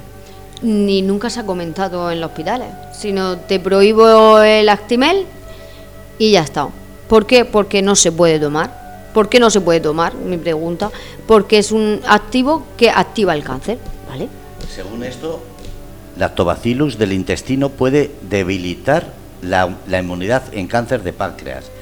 El lactobacillus es un tipo de bacteria que, según parece, promueve la salud intestinal y puede alterar la función de los macrófagos en tumores de páncreas. De páncreas. Pero mi hijo Pero no tenía páncreas. Eso te iba a decir. Mi hijo tenía un linfoma linfoblástico del timo, del pecho. Pues, bueno, esto eh, sale en internet. Yo es que no he tirado de internet, te no, comento. No, pero es que también dice que produce cáncer, eh, cáncer, perdón, caries eh, dental. Eh, normalmente se encuentra en la boca, el aparato digestivo y la vagina. Es decir, si vas a tener sexo oral, cuidado, no tomes no tome. Porque lo siguiente que va a ser es que vayas al médico. Madre mía. No sé, al final. No sé si hacer caso porque... Yo es que al final tampoco internet no quise ni... Porque muchas familias, sobre todo de mi, por mi parte y, fami y familias con niños con cáncer, tiraban mucho de internet, de su, la enfermedad de su hijo. Y lo primero que nos prohibieron es tirar de internet, preguntarle a internet. Es que en internet está lo mejor y lo peor, es sí. decir, hay Entonces información muy real. Entonces yo solamente la información la que yo pedía se la pedía a los médicos. No, sí, aquí, tal como estás diciendo, hablan de que puede alterar el colon, eh, puede alterar las caries, sí. etcétera. Entonces, lo que dices tú, si en caso de que alguien tenga una duda, que no haga caso a internet, no haga caso no. a esto que he dicho, sino que vaya directamente al médico y se lo comente. Y lo pregunte, sí. De hecho, en la enfermedad de mi hijo es un linfoma linfoblástico del, del timo, y a él salió con un bultito en, la, en el cuello, y si te pones a buscar esa enfermedad, eh, salen fotos súper... Sí, pero eso es lo mismo que... En las... Con bultazos. Sí, o sea... pero eso pasa lo mismo que en lo del tabaco. Te sacan unas fotos que incluso sí, médicos han dicho sí. que no corresponden a enfermedades producidas por el tabaco. Por el tabaco. Pero, pero si que imagínate asustan... un cáncer a un niño en, un, en el pecho y no ha fumado. O sea que no te lo... No sabes cómo comértelo. Bueno, ha entrado Fred también, nuestro compañero que tiene la emisora en Sagún, en León. Ah. Hola, buenas tardes, buenas noches, buenos días. Está ahí. Eh, también ha entrado, como digo, eh, Luna, Kael, Feli, y está eh, en el chat en directo. Dice eh, Fred a Estrella, se lo dice, dice a ti sí que hay que desobedecerte, bonita, cuando dice que se enciende. Pero ¿crees que en ese sentido el apoyo que habéis tenido los padres de hablaros de esas recetas, Eh, de esos tratamientos que, como dices, hablan en unos términos que no se entiende, ¿crees que eso también debería haber una reunión entre padres y médicos para que entiendan que muchas veces estáis un poquito solos? Sí, más que nada porque son palabras de médico, claro, que al final no, no entiendes, y sí que es verdad que tendrían que estudiarlo de tal manera como explicárselo al paciente. Es que eh, el que tiene que entenderlo es el paciente, no otro médico. No el médico. Yo no soy médico. Si supiera, si yo fuese médico, pues vale, me vendría bien, pero no lo soy. Entonces, explícamelo como es, tal cual, qué es lo, el pro, el contra y ya está. No me digan más. Explícamelo a lo campurriano, como yo diría. Sí, no, es que, a ver, eh, vuelvo a decir. Tú eres la persona que tiene tu hijo enfermo y eres la que tiene que entenderlo, no otro médico. Exactamente, sí. Entonces, más que nada para ayudarme y ayudar yo a mi hijo. Quitar dudas, es que sí, lo que te hacen sí, es que, sí. que te tengas que meter en internet porque sí. has tenido suerte que los no. padres te explican. Sí, si pero no, yo al final, porque por eso, por las ayudas que he tenido, entonces preguntaba, ¿y esto por qué es? ¿Y esto por qué es así? Entonces, al final lo estaban viviendo, entonces saben explicármelo también. A eso me refiero, si no llega a ser por otros padres, no, no, no, que es lo que lo que comentamos antes, que tenía que haber un programa no como este, sino que haremos más, en los cuales a través del chat, gente que quiera preguntar algo, lo puedan responder las propias personas que sí. viven esa situación, sí. porque si no otro médico le va a dar otra contestación con términos médicos que al final, que al sigue final no lo entiende, haciendo una bola. Exactamente, y al final tira de internet. Y eso es jodido. Y te lías mucho. Sí, porque normalmente, y como todos somos un poquito...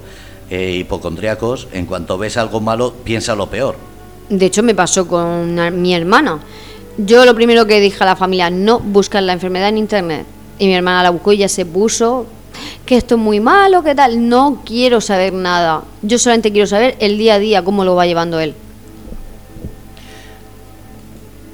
Ah, están hablando de Madrid, que ha pasado algo, que han estado grabando. Eh, comentaba Fred, un saludo, encantado, Maja. Encantada. Eh, vamos a volver antes de terminar, no quiero tampoco agobiarte. Uh-huh. No me agobias para nada, de verdad. Yo encantado que estés. Eh, ahora que ha pasado todo, que estáis ya a punto de terminar todo. Sí. Eh, bueno, lo que era el tratamiento de quimio y todo está terminado ya. Sí, solamente ahora... nos queda esa pastilla del corazón, que la quimio tiene lo bueno y tiene lo malo. Mata lo bueno, mata lo malo. En esta ocasión mató su corazón. El corazón no... no tienen las pulsaciones debidas que tienen que tener, y entonces esta pastilla lo que le ayuda a bombear lo suficiente. Sí, que son contraindicaciones, pero que no se pueden evitar. Exactamente. Es hay algo... gente que lo tiene y hay gente que no le pasa nada. O sea, pero sí. a mi hijo lo ha tenido que pasar. Bueno, eh, saldrá adelante, como sí, has dicho siempre. Sí. Tiene que venir aquí a hablar, a sí. contar todo, todo lo Por que... Por supuesto. Espero tu marido que también se decida Eso un día. Eso espero. Y la pequeñita, si la traes, pues nada, también. Que esté por aquí correteando. Sí. Pero eh, en ese sentido, ¿cómo es la familia ahora? Eh, y lo digo no porque hayáis pasado, sino ahora sois más... Mmm, una situación de que la vida hay que vivirla más. ¿Sois más sí. prudentes con el niño, cuidándolo mm, más? Mira, te explico. ¿Al pequeño también más? ¿Cómo es? Mm, yo, por ejemplo, la vivo más. Y familiares como mi madre lo protegen más a él. Lo miman más, lo miran de otra manera. Quieren protección para él. Pero yo es libertad. que eh, Esa libertad que, que en COVID no pudimos tener, que en la enfermedad no pudimos tener. Entonces necesito aire. Disfrutar a mi manera, que esa gente que me dice, ah, si no paras de disfrutar, claro, y voy a seguir disfrutando, has, no has parado en todo el verano y voy a seguir sin parar. Entonces eh, tiene otro concepto de, de ver las cosas, la vida. Yo no tengo el concepto sí, de voy a sí. proteger a mi hijo, sin dejar de lado las funciones y las sí, tareas. Sí, efectivamente. Porque mucha gente se puede pensar, mira, está no, aprovechando que yo, su hijo ahora me voy a ver, de, de yo vivir a, a tengo, la vida. Mm, sé hasta dónde tengo que llegar. Sé que tengo mis hijos, sé que tengo mi casa, sé que tengo mi marido, pero no me quita de eso para seguir disfrutando de la vida. A sí. mi manera, lo digo otra vez, a mi manera. Sí, pero lo que me refiero es eso, que mucha gente de fuera habrá dicho, mira, pobrecita, cuando estabas... Sí, claro, eso al principio... Ahora es, exactamente. Mírala, ahora no para. Ahora no para, pero le doy mis zapatos al quien quiera llevarlos. Si sabe llevarlos, bienvenido sea. Esas son las etiquetas de siempre. Uh-huh. Eso es la... No voy a decir envidia, porque la envidia en este sentido no sería, no. pero sí la mala fe, porque eh, su- suelen decir, es que la crítica constructiva no, la crítica es crítica, y hay críticas y hacen que, daño. Eso te iba a decir, y son dañinas. Daño. Pero lo que pasa es que me las tomo como, me da igual, o sea, voy a hacer lo que yo quiera, te guste sentido, o no te guste, pero ya le guste a mi familia o a mis amigos, lo voy a vivir a mi manera, lo vuelvo a decir, quiero vivir la vida, quiero disfrutarla. Si hoy tengo ganas de salir, saldré, y si no, no saldré.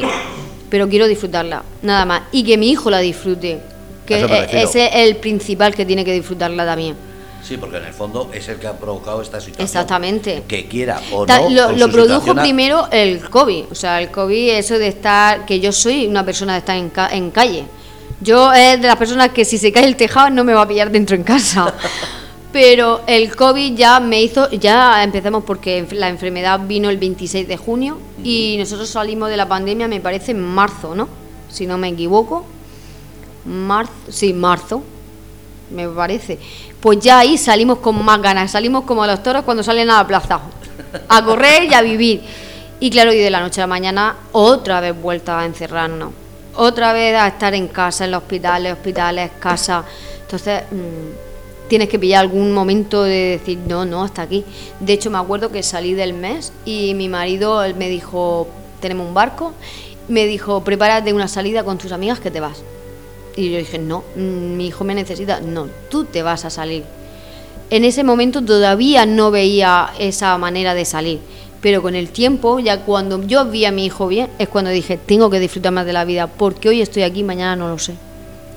Mira, te dice Fred, muchísima fuerza para el campeón, para tu hijo, y a los papis. En el chat te están diciendo, por ejemplo, es muchísimas normal, gracias. Eh, dice Mar, por ejemplo, es normal protegerlo más. Estrella dice, cuando se pasa por una situación así, la vida cambia. Muchísimo, muchísimo. También, aunque no quiera que lo diga, ha pasado también lo suyo. Y Luna está preguntando, ¿cómo está el niño en este momento? Uy, en este momento está muy bien. Ha estado un poco hoy, está un poco ahí con la barriga y tal, pero está muy bien, disfrutando de su deporte, de sus hobbies, en el colegio, y la verdad que con muchas ganas de vivir. De hecho, se ha tirado todo el verano disfrutando de la playa, que es lo que le gusta a él. Y además está recuperando la movilidad, está recuperando sí, el tiempo que ha estado. Que estuvo mucho tiempo sin moverse, como hemos comentado, pero ahora muy bien. Lo único que le cuesta un poquito, porque es portero, ha decidido ser portero, pero le cuesta un poquito al caer, al parar un gol, pues le cuesta un poquito más levantarse, pero eso con el tiempo se recupera otra vez, vuelve a ser el mismo. Eso es lo mismo que con un catarro. Se exactamente, dice, ya está. Ya estoy. Eh, ¿Qué quieres decirle a la gente que te está escuchando? Nada, esas personas, esas padres, esas familias que tengan alguien con cualquier enfermedad, que se necesita positividad, necesitamos mucha fuerza y que ánimo, que de todo se sale. Con mucho, a alguna gente le cuesta más trabajo por la enfermedad porque es más fuerte, porque hay enfermedades que son todavía más, más duras que la, a lo mejor que la que ha pasado a mi hijo, pero que con positividad, mucha alegría, se sale adelante. Nunca caer en una depresión, nunca cerrarse en una habitación, nunca encerrarse y acostarse y decir, bueno, mañana será otro día. No, hay que vivir y salir adelante.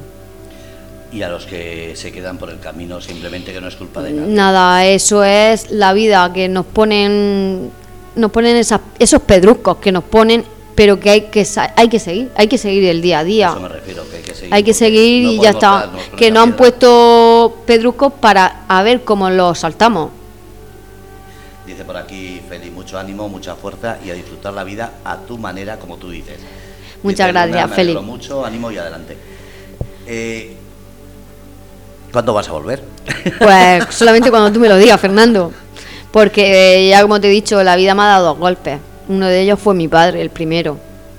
Eh, fue una muerte un poco fuerte, se suicidó y tuve que también aprender a, a saber eh, cómo salir de ahí, teniendo un hijo con un año. Mi hijo me necesitaba, una, el mismo que tuvo la enfermedad. Hay una pregunta que me viene ahora. ¿Cuánto tiempo has necesitado para poder decir mi padre se suicidó? Mi padre se ha suicidado desde el primer momento. Es que hay gente que le cuesta. No, no, pero me costó el... Le costaron a mi familia contármelo a mí, ojo, lo sabían todos menos yo. Pero yo mmm, solamente decía, mi padre se ha suicidado, mi padre ha tenido esa muerte porque ha querido él, porque lloré mucho, pero porque en parte me echaba culpa, porque a lo mejor no estuve lo que tenía que estar una hija ahí, pero luego me di cuenta que sí, sí estuve, estuve lo que él quiso que estuviese yo ahí. Pero no me ha gustado decir que mi padre se ha suicidado. Mi padre se quitó la vida porque quiso.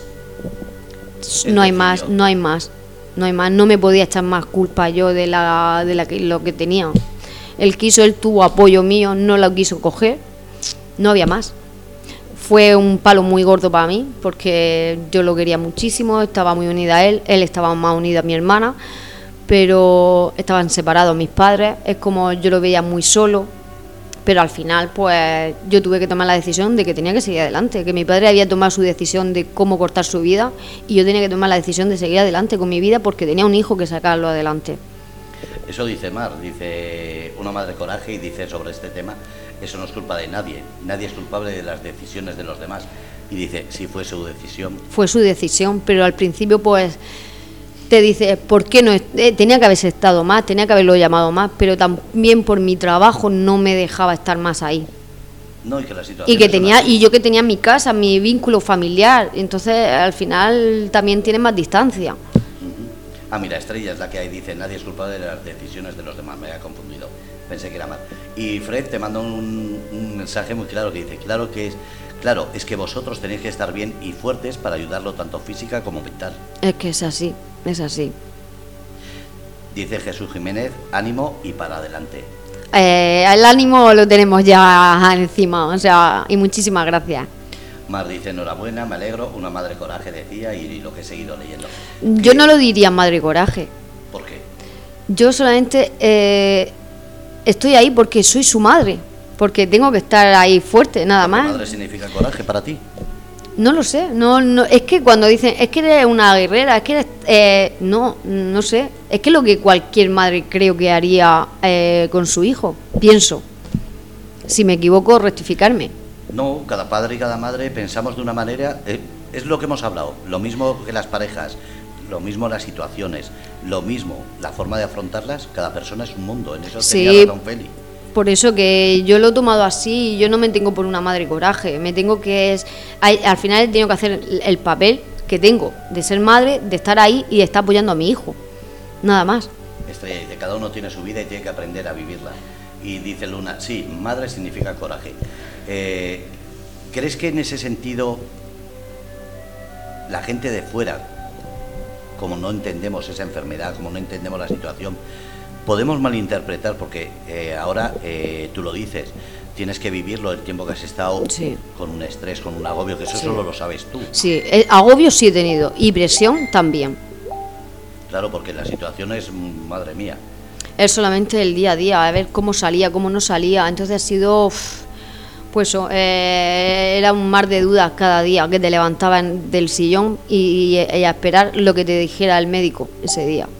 Me están diciendo, acércate al micrófono, mi compañero de radio, que no se te oye bien. Vale, ya estoy más vale. Café, gracias. Sí, lo bueno de tener los compañeros. Dice Feli, así es una madre, siempre está ahí. Dice Luna, eso es. Pero vuelvo a lo mismo. Ahora que está pasando todo, ahora eh, habrá gente que por envidia, por... Mucha y muy mala. Sí, pero es que no entiendo... Se alegran de lo malo, no de lo bueno. No lo voy a entender en la vida. Yo no entiendo. Alégrate de lo bueno que le pasa a esa familia. Alégrate de que están disfrutando de la vida después de todo lo que han pasado. Es que la, la pandemia la hemos pasado todos, de mejor o peor manera. Pero si en esa pandemia encima habéis pasado una situación tan dura, sí. eh, creo que os merecéis. Ya no solamente por respeto a cada persona, sino por respeto a lo que habéis pasado, que eso solo lo, lo sabéis vosotros. Sí, lo hemos pasado bastante mal, ya te digo, mi marido el que peor lo ha llevado, porque no lo con, yo creo que al día de hoy no lo concibe tampoco todavía, de hecho se pone nervioso cada vez que tenemos que ir a una revisión solamente, pero que alegrarse de lo bueno que nos pase a la gente, no ya aunque hayamos pasado por un trance malo, yo me alegro de, de que el vecino le haya tocado la lotería. Envidia, pero sana. Es que oye, eso, mira, le ha tocado que lo disfrute, que el viaje. Pasa, eso pasa en Navidad, todo el mundo mira la televisión y cuando vemos esos que le han tocado la lotería nos alegramos todos. Yo me alegro, vamos, pero y más sobre todo de si hay es gente necesitada. Pero es que da igual, en la televisión salen, nos alegramos todos. Después de lo de cerca, no. Que es lo que deberíamos alegrarnos más, sí. Igual que ayudar. Ay. En vez de ayudar, como están diciendo, ayuda a no sé qué país, dices, oye, pero si tengo al lado una persona que le van a cortar la luz, tengo al lado una persona que no tiene para comer. Exactamente. No nos damos cuenta muchas veces. Y cuando pasamos por al lado de, de un vagabundo y que está pidiendo, que le hace falta de verdad el dinero y sabes que realmente llega a su mano, dale, ayúdale a esa persona con un bocadillo, ayúdale con un café. Hombre, yo siempre lo he dicho, mejor que darle dinero, llévalo. Yo siempre darle comida, darle lo que necesita, ropa. no le des. Que quiera alcohol, no se la des, porque no. puede comer el bocadillo igual con una botella de agua, y encima es un litro y medio, sí. no es una botella que, que se la va a ver en nada. Pero es que es a lo que voy, que muchas veces nos centramos en, es que no sé dónde va a ir el dinero. Pues muchas veces... Es, esas yo tengo grandes, mucha duda. Es que esas grandes compañías, y yo me, me jode mucho, porque resulta que dicen, eh, ingresa en una cuenta bancaria. Esa cuenta bancaria cuesta eh, dinero, sí. que lo cobran los bancos. Uh-huh. Esa empresa tiene que pagar hipotecas, alquileres, eh, gente contratada. Es decir, de, de un euro que tú das, no llegan ni céntimos. Exactamente, ¿cuánto llega ya? Entonces, has hablado de, de Afamur, uh-huh. una eh, asociación que es de aquí, para lo de aquí. Sí, para un niño enfermo. Deberíamos hablar más de esas eh, situaciones, porque después resulta que, como no salen en televisión, como no salen en grandes cadenas... Exactamente. Y después los políticos, que son los que deberían dar esa ayuda, son los que siempre dicen... Eh, pedir en la calle, os damos sitio, como si eh, dando sitio ya estuviese todo hecho. No. Deberían los políticos neces- dejar una parte de su sueldo obligatoriamente. Y, eh, y, y para esos laboratorios, para estudiar esas enfermedades, que se necesitan mucho para eh, llegar a, a, a un estudio que no, que lo vuelvo a decir, que no tengan que pasar al final, supongo que llegará el momento que estas personas con estas enfermedades no tengan que pasar por ese trance de tanto tiempo con tanta quimioterapia. O radioterapia o cualquier otra enfermedad. Es que siempre se pide a los mismos, a lo de la calle. No tenemos bastante, que nos han subido la luz, la comida, sí. todo. Y encima te piden la solidaridad, que parece que encima sí. eres malo porque no porque lo das. Porque no lo das. Uh-huh. Habrá que hacer campañas aquí. Muchas. Tenemos mucho trabajo. Tú lo has dicho, yo no. Date, date por, por bienvenida a Radio Cómplices. Yo sí, que por supuesto. Fecha. No, no, pondremos flecha. Hablaremos con tu marido para ver qué, mm. qué podéis surtir. Tampoco quiero que haya discusiones por eso. No, no la hay. No, pero digo para que venga él también. Sí, bueno, sí, a él le cuesta más trabajo, pero al final lo traigo, te lo arrastro aquí. No, no, no, es que esto engancha. Una sí. vez que venga ya... Yo la verdad que esto me estoy sintiendo muy bien. Eso es lo bueno. Mira, voy a leer el chat, dice, yo se lo entiendo, Estrella, por desgracia hay gente que solo es feliz viendo el mal a los demás. Son personas vacías, sin vida propia y amargados. Maro dice, es normal que se ponga nervioso en las revisiones. Estrella dice, las enfermedades son un negocio. Sí. Otro tema que también, también trae mucho también, que hablar. Sí. Porque yo me acuerdo hace muchos años, lo que pasa es que la gente, como suelo decir, no tiene eh, memoria de lo que sale en las noticias, porque hace no mucho... Pues te puedo hablar de hace menos de veinte años, salió en una campaña de televisión eh, una entrevista a una farmacéutica preguntándole por qué no se encontraba la cura al cáncer. Y ese, ese directivo decía porque no sale rentable. Claro. Una persona sana no da dinero. Por eso, por eso mismo no quieren que demos tampoco nada natural. Exactamente. No quiere que le ayudemos con lo natural. ¿Por qué? Porque de ahí no se llenan los bolsillos. Es que... Eh, Un Entonces, catarro, si lo curan, si sacan una vacuna contra el catarro, el año que viene, ¿qué tienen? Nada. Mientras que si tienen eh, contra la gripe, ahora contra... Siempre tienen que estar pendiente... Tienen que llenar los bolsillos de alguna manera, entonces de esa. Entonces no le ayuda al niño a lo natural. ¿Por qué? Pues si lo ha ido bien, si es que encima no ha tenido ni una cancelación, cuando una persona con cáncer, con tratamiento, tiene muchas cancelaciones. Porque al final esa, esa analítica... bajan sus plaquetas, bajan sus glóbulos, bajan todo. Entonces, ¿por qué no ayudarle? ¿Para qué queremos más quimio? ¿Para qué queremos...? No lo entiendo, no lo voy a entender en la vida. ¿Por qué me decían que no le diera nada natural? Por eso, porque lo natural porque la, porque la farmacia necesitaba llenarse los bolsillos, porque los médicos necesitaban llenarse los bolsillos, y todo esto, esto es un círculo al final. A ver, un visitador médico, ¿por qué paga a los médicos miles de euros o miles de campañas para que vendan o atiendan? Y cuando... Y lo voy a decir claro, eh, hay un visitador médico que atiende a un médico y le dice, este mes tienes que vender para el dolor de cabeza. Sí. Y todo el mundo que vaya a ir se lo va a estar recomendando. Mi pregunta Porque... es, por ejemplo, ¿por qué siendo el mismo médico de cera o médico cardiólogo que tenga su consulta en la Seguridad Social, luego tiene la privada que encima te... Te, te cobra. Te cobra y encima eh, te trata mucho mejor que en la Seguridad Social? Y te manda la receta por su, ah, por está. su, como se dice, su oficina de, sí, sí. de seguridad social, sí. para que saque los médicos, los medicamentos baratos. Sí. Cosas que no se entienden, pero que está ahí. Uh-huh. eh, Natalia, Que gracias. No, gracias a ti por invitarme a, a esta, esta noche y nada, dar llamamiento a esa gente que, que sea positiva, que saquen fuerza, que la gente que tiene al lado con una enfermedad al final solamente necesitan positividad y alegría, mucha alegría. Nada de estar comentando la enfermedad a esas personas que ya están enfermas, no lo necesitan. ¿Te sientes a gusto con lo que has contado o te sientes sí. que has eh, dado una mala imagen? Yo creo que buena para esas personas que están pasando por lo mismo o más que yo.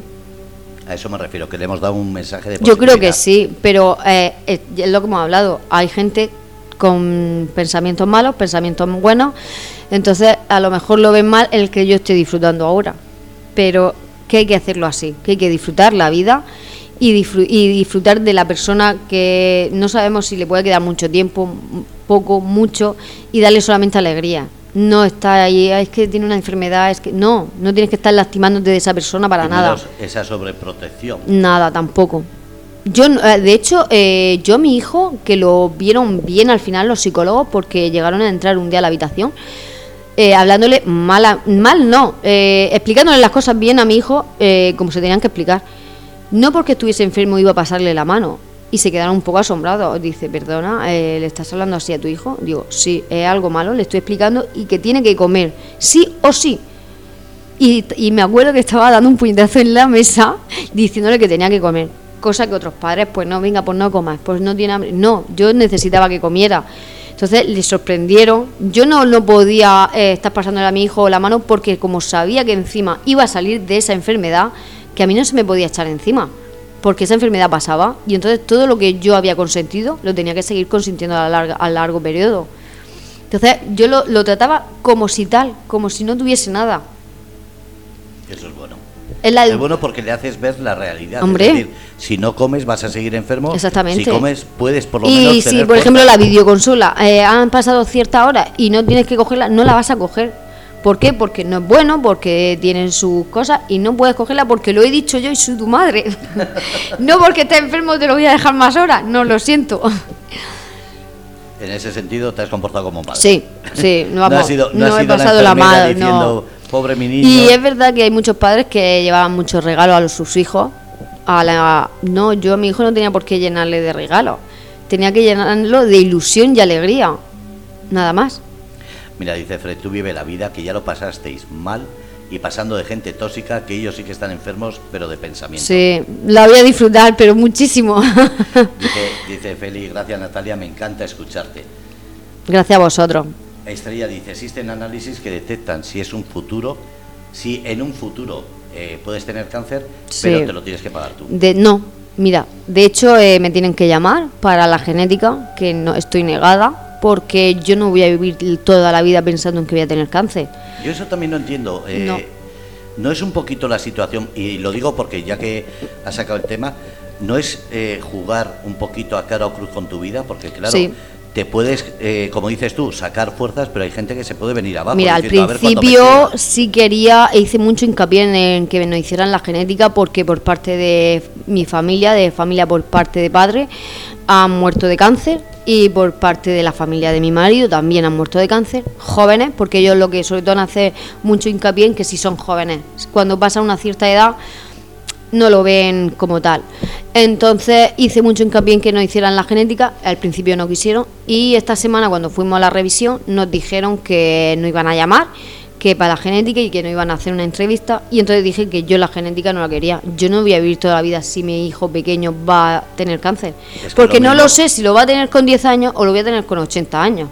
Es que es lo mismo que estar pensando, tengo una casa y me van a entrar a ocuparla o voy a tener un robo. No, eh, ¿voy a vivir toda la vida en la cárcel y con miedo? No, no voy a pensar que me van a, estar, que me van a robar algún día. Me robarán, claro que me robarán, pero no voy a vivir toda la vida así. O no me robarán, o no tendré cáncer. Entonces no voy a... jugar a cara a cruz. No, no voy a jugar a eso. Me parece totalmente no voy a jugar. Correcto. Cada uno que haga lo que quiera porque dices... Mira, morir no vamos a morir igual, antes o después. Cuando diga el destino, la vida o lo que el, el universo, mmm, llegará el momento. Porque por suerte y por desgracia ten, nacemos y morimos. Es las únicas dos cosas en la vida sí. que son reales. Sí. Naces y, y mueres. mueres. de una manera o de otra, da igual. No hay más. Ahí es, antes o después, más joven o más viejo. No sabes cómo va a ser en el medio. Exacto. Pero ese nacer y morir son las dos únicas consecuencias que tenemos sí, de estar sí. aquí. Es la verdad. Mira, dice Estrella, lo mismo han cambiado, pero hace unos años las tenías que pagar tú. Dependerá también igual cada autonomía. Ya no lo sé. Sé que ahora mismo aquí sí que no la hacen. Bueno, también te digo que estudian tu árbol genealógico para ver quién, cuántos familiares han tenido cáncer, a qué edades te han tenido pues cáncer. Me mí, entonces me, me mandan directo. Entonces lo estudian. Si tú quieres la genética y no te la quieren hacer, entonces sí te cuesta el dinero. Yo hace mucho mucho tiempo, eh, yo tengo mi padre murió de cáncer, mi madre murió de cáncer, mi hermana tiene cáncer, mi tío murió de cáncer. Entonces tú vas para genética de cabeza. Exactamente, pero es algo que me dijo un médico, dice, es que cáncer tenemos todos. Claro. Lo que pasa es que unos lo sacan adelante y exactamente, otros... Es lo mismo que yo le expliqué a mi hijo, que todos los tenemos, pero unos lo reproducen y otros no. Exactamente, entonces es lo mismo que un catarro. Tú puedes estar con diez personas que tienen catarro y no contagiarte. Exactamente. Y otra persona que pasa al lado lo coge a la primera. El COVID, nosotros lo hemos pasado y mi pequeño no lo ha pasado todavía. Y yo nada. O y sea si lo he pasado que... así lo... Leve. No, que no me he enterado, porque ya. Yo sí he estado saliendo eh, desde primera hora. Con el carnet de periodista he estado saliendo, pero a todos los sitios. Sí, sí. Y iba eh, con un compañero, después solo. Eh, hecho el que camino. Eso yo, yo pienso que según cómo le pilla a la persona, su anímicamente, todo. Yo, fíjate, haciendo el camino con el COVID, que fue el año pasado, eh, en julio, agosto y parte de septiembre, y me he cruzado con, pues imagina la cantidad que me he cruzado. Yo. Y no, no he ido tampoco a ninguno de ellos que haya... Ni te has hecho pruebas ni nada, ¿no? No, sí me hice, porque ah, tuve vale. que hacerme... Eh, ¿Estás vacunado? Tengo que decir la verdad, es que queda grabado. Te lo digo por la antena para que vale. no me veas, según el papel sí estoy vacunado. Vale. Con eso está dicho. Pero sí, me tuve que hacer una prueba para... No me acuerdo el qué. Que además eh, me hicieron lo de la nariz. Sí. Que decían que te lo meten casi hasta el cerebro. A mí simplemente me lo pasó por, eh, por la puntita, como ah, digo yo. Pues y, el pobre de mi hijo eran cada quince días. Pues yo eso es lo que no entiendo. Lo pasó muy mal. Sí, además he visto algunos que, padre mía, si parece que están pinchando a un toro. Padre, lo pasó una muy barbaridad. Mal. Ya se adaptó, ya de última ya decía, venga, metérmelo. Ah, mira, me dice Estrella para Fitur, es verdad, para ir a Fitur, eh, la Feria Internacional ah. de Turismo de Madrid. Uh-huh. Para eso tuve que hacerlo. Que si no, no, deja, no, es que si no, no dejamos montar en el tren. Ah, entonces, vale. por eso era. Menos mal que está Estrella ahí. Gracias, Estrella. Bueno, eh, Natalia, que lo dicho, que pondremos fecha y hora cuando hablemos con tu marido, a ver qué días sí, puedes venir. Venga. Y hacemos eso. Habla con Afamur. Afamur, Afamur. Afamur. Afamur, mur. O eso, mur. Afamur. Sí. Con la C en medio. Y habla con las del grupo para que así lo metemos a través del teléfono. Sí. Y que puedan mandar mensajes de voz. Vale. Para que a nivel, no solamente regional, eh, sino nacional o internacional, vale. poder hablar con todo tipo de gente y sí, saber claro. que, que una palabra de ánimo muchas veces lo que dices tú puede hacer que cambie sí, ese los día pensamientos, para... el día a día, el minuto a minuto. Pues vamos a intentar con eso hacer que, que la gente vayamos a la cama con una pensa- con un pensamiento de decir Dif- algo bueno sí, hecho. Sí, sí, la verdad que sí. Y yo encantada, vamos. Dice Estrella, ánimo Natalia y a vivir la vida. Gracias. En eso estoy. Eh, lo dicho. A mi manera. Como suelen decir, cada persona es un mundo y sus normas son las que asume las consecuencias de sus actos. No hay más. Nada de más. Eh, y no pasando los límites, siempre lo digo. Y haciendo las cosas correctas. Mira, Fred, prepárate que en breve nos ponen la cuarta, la cuarta vacuna. Y Fred dice, no me hables si no te junto a Estrella. Dice sangre pura. Yo eh, no, ni en tercera. Intentemos salir adelante y lo que dices tú, ver el lado positivo. De todo. Todo tiene su lado positivo. Bueno, eh, nos despedimos ya de toda la gente. Vale. Cerramos programa, son las doce menos diez. Madre mía, se me ha hecho súper corto, de verdad.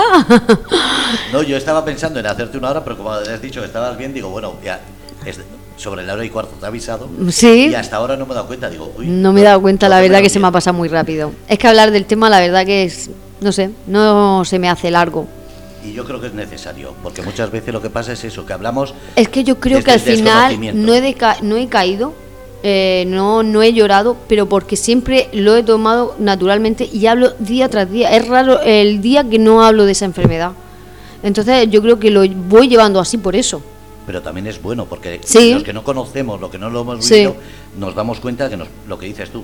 nos puede pasar a cualquiera, sí, en cualquier familia, sí, porque ahí sí que no tiene que ver. Y ya nuestra enfermedad es cualquier enfermedad. Sí, porque ahora mismo hay tantas enfermedades raras y cosas que, que no sabemos. El niño Hugo, Hugo tiene una enfermedad rara y la verdad que están pasando mucho. Y claro, y al final los padres pues están ahí luchando contra día, día, día tras día, que supuestamente era COVID. Madre mía, ¿vale? Pues y hablaremos de ello también. Sí, de hecho seguro que los padres estarán encantados de hablar de ello. Pues hablaremos con ellos. Vale. Natalia, lo dicho, que muchísimas gracias. De nada, gracias a vosotros siempre. Bueno, pues dejamos ya el programa. Vale, pues nada, nos despedimos. Hasta la próxima y que sea pronto. Un abrazo a todos desde el Grupo Radio Cómplices. Un saludo.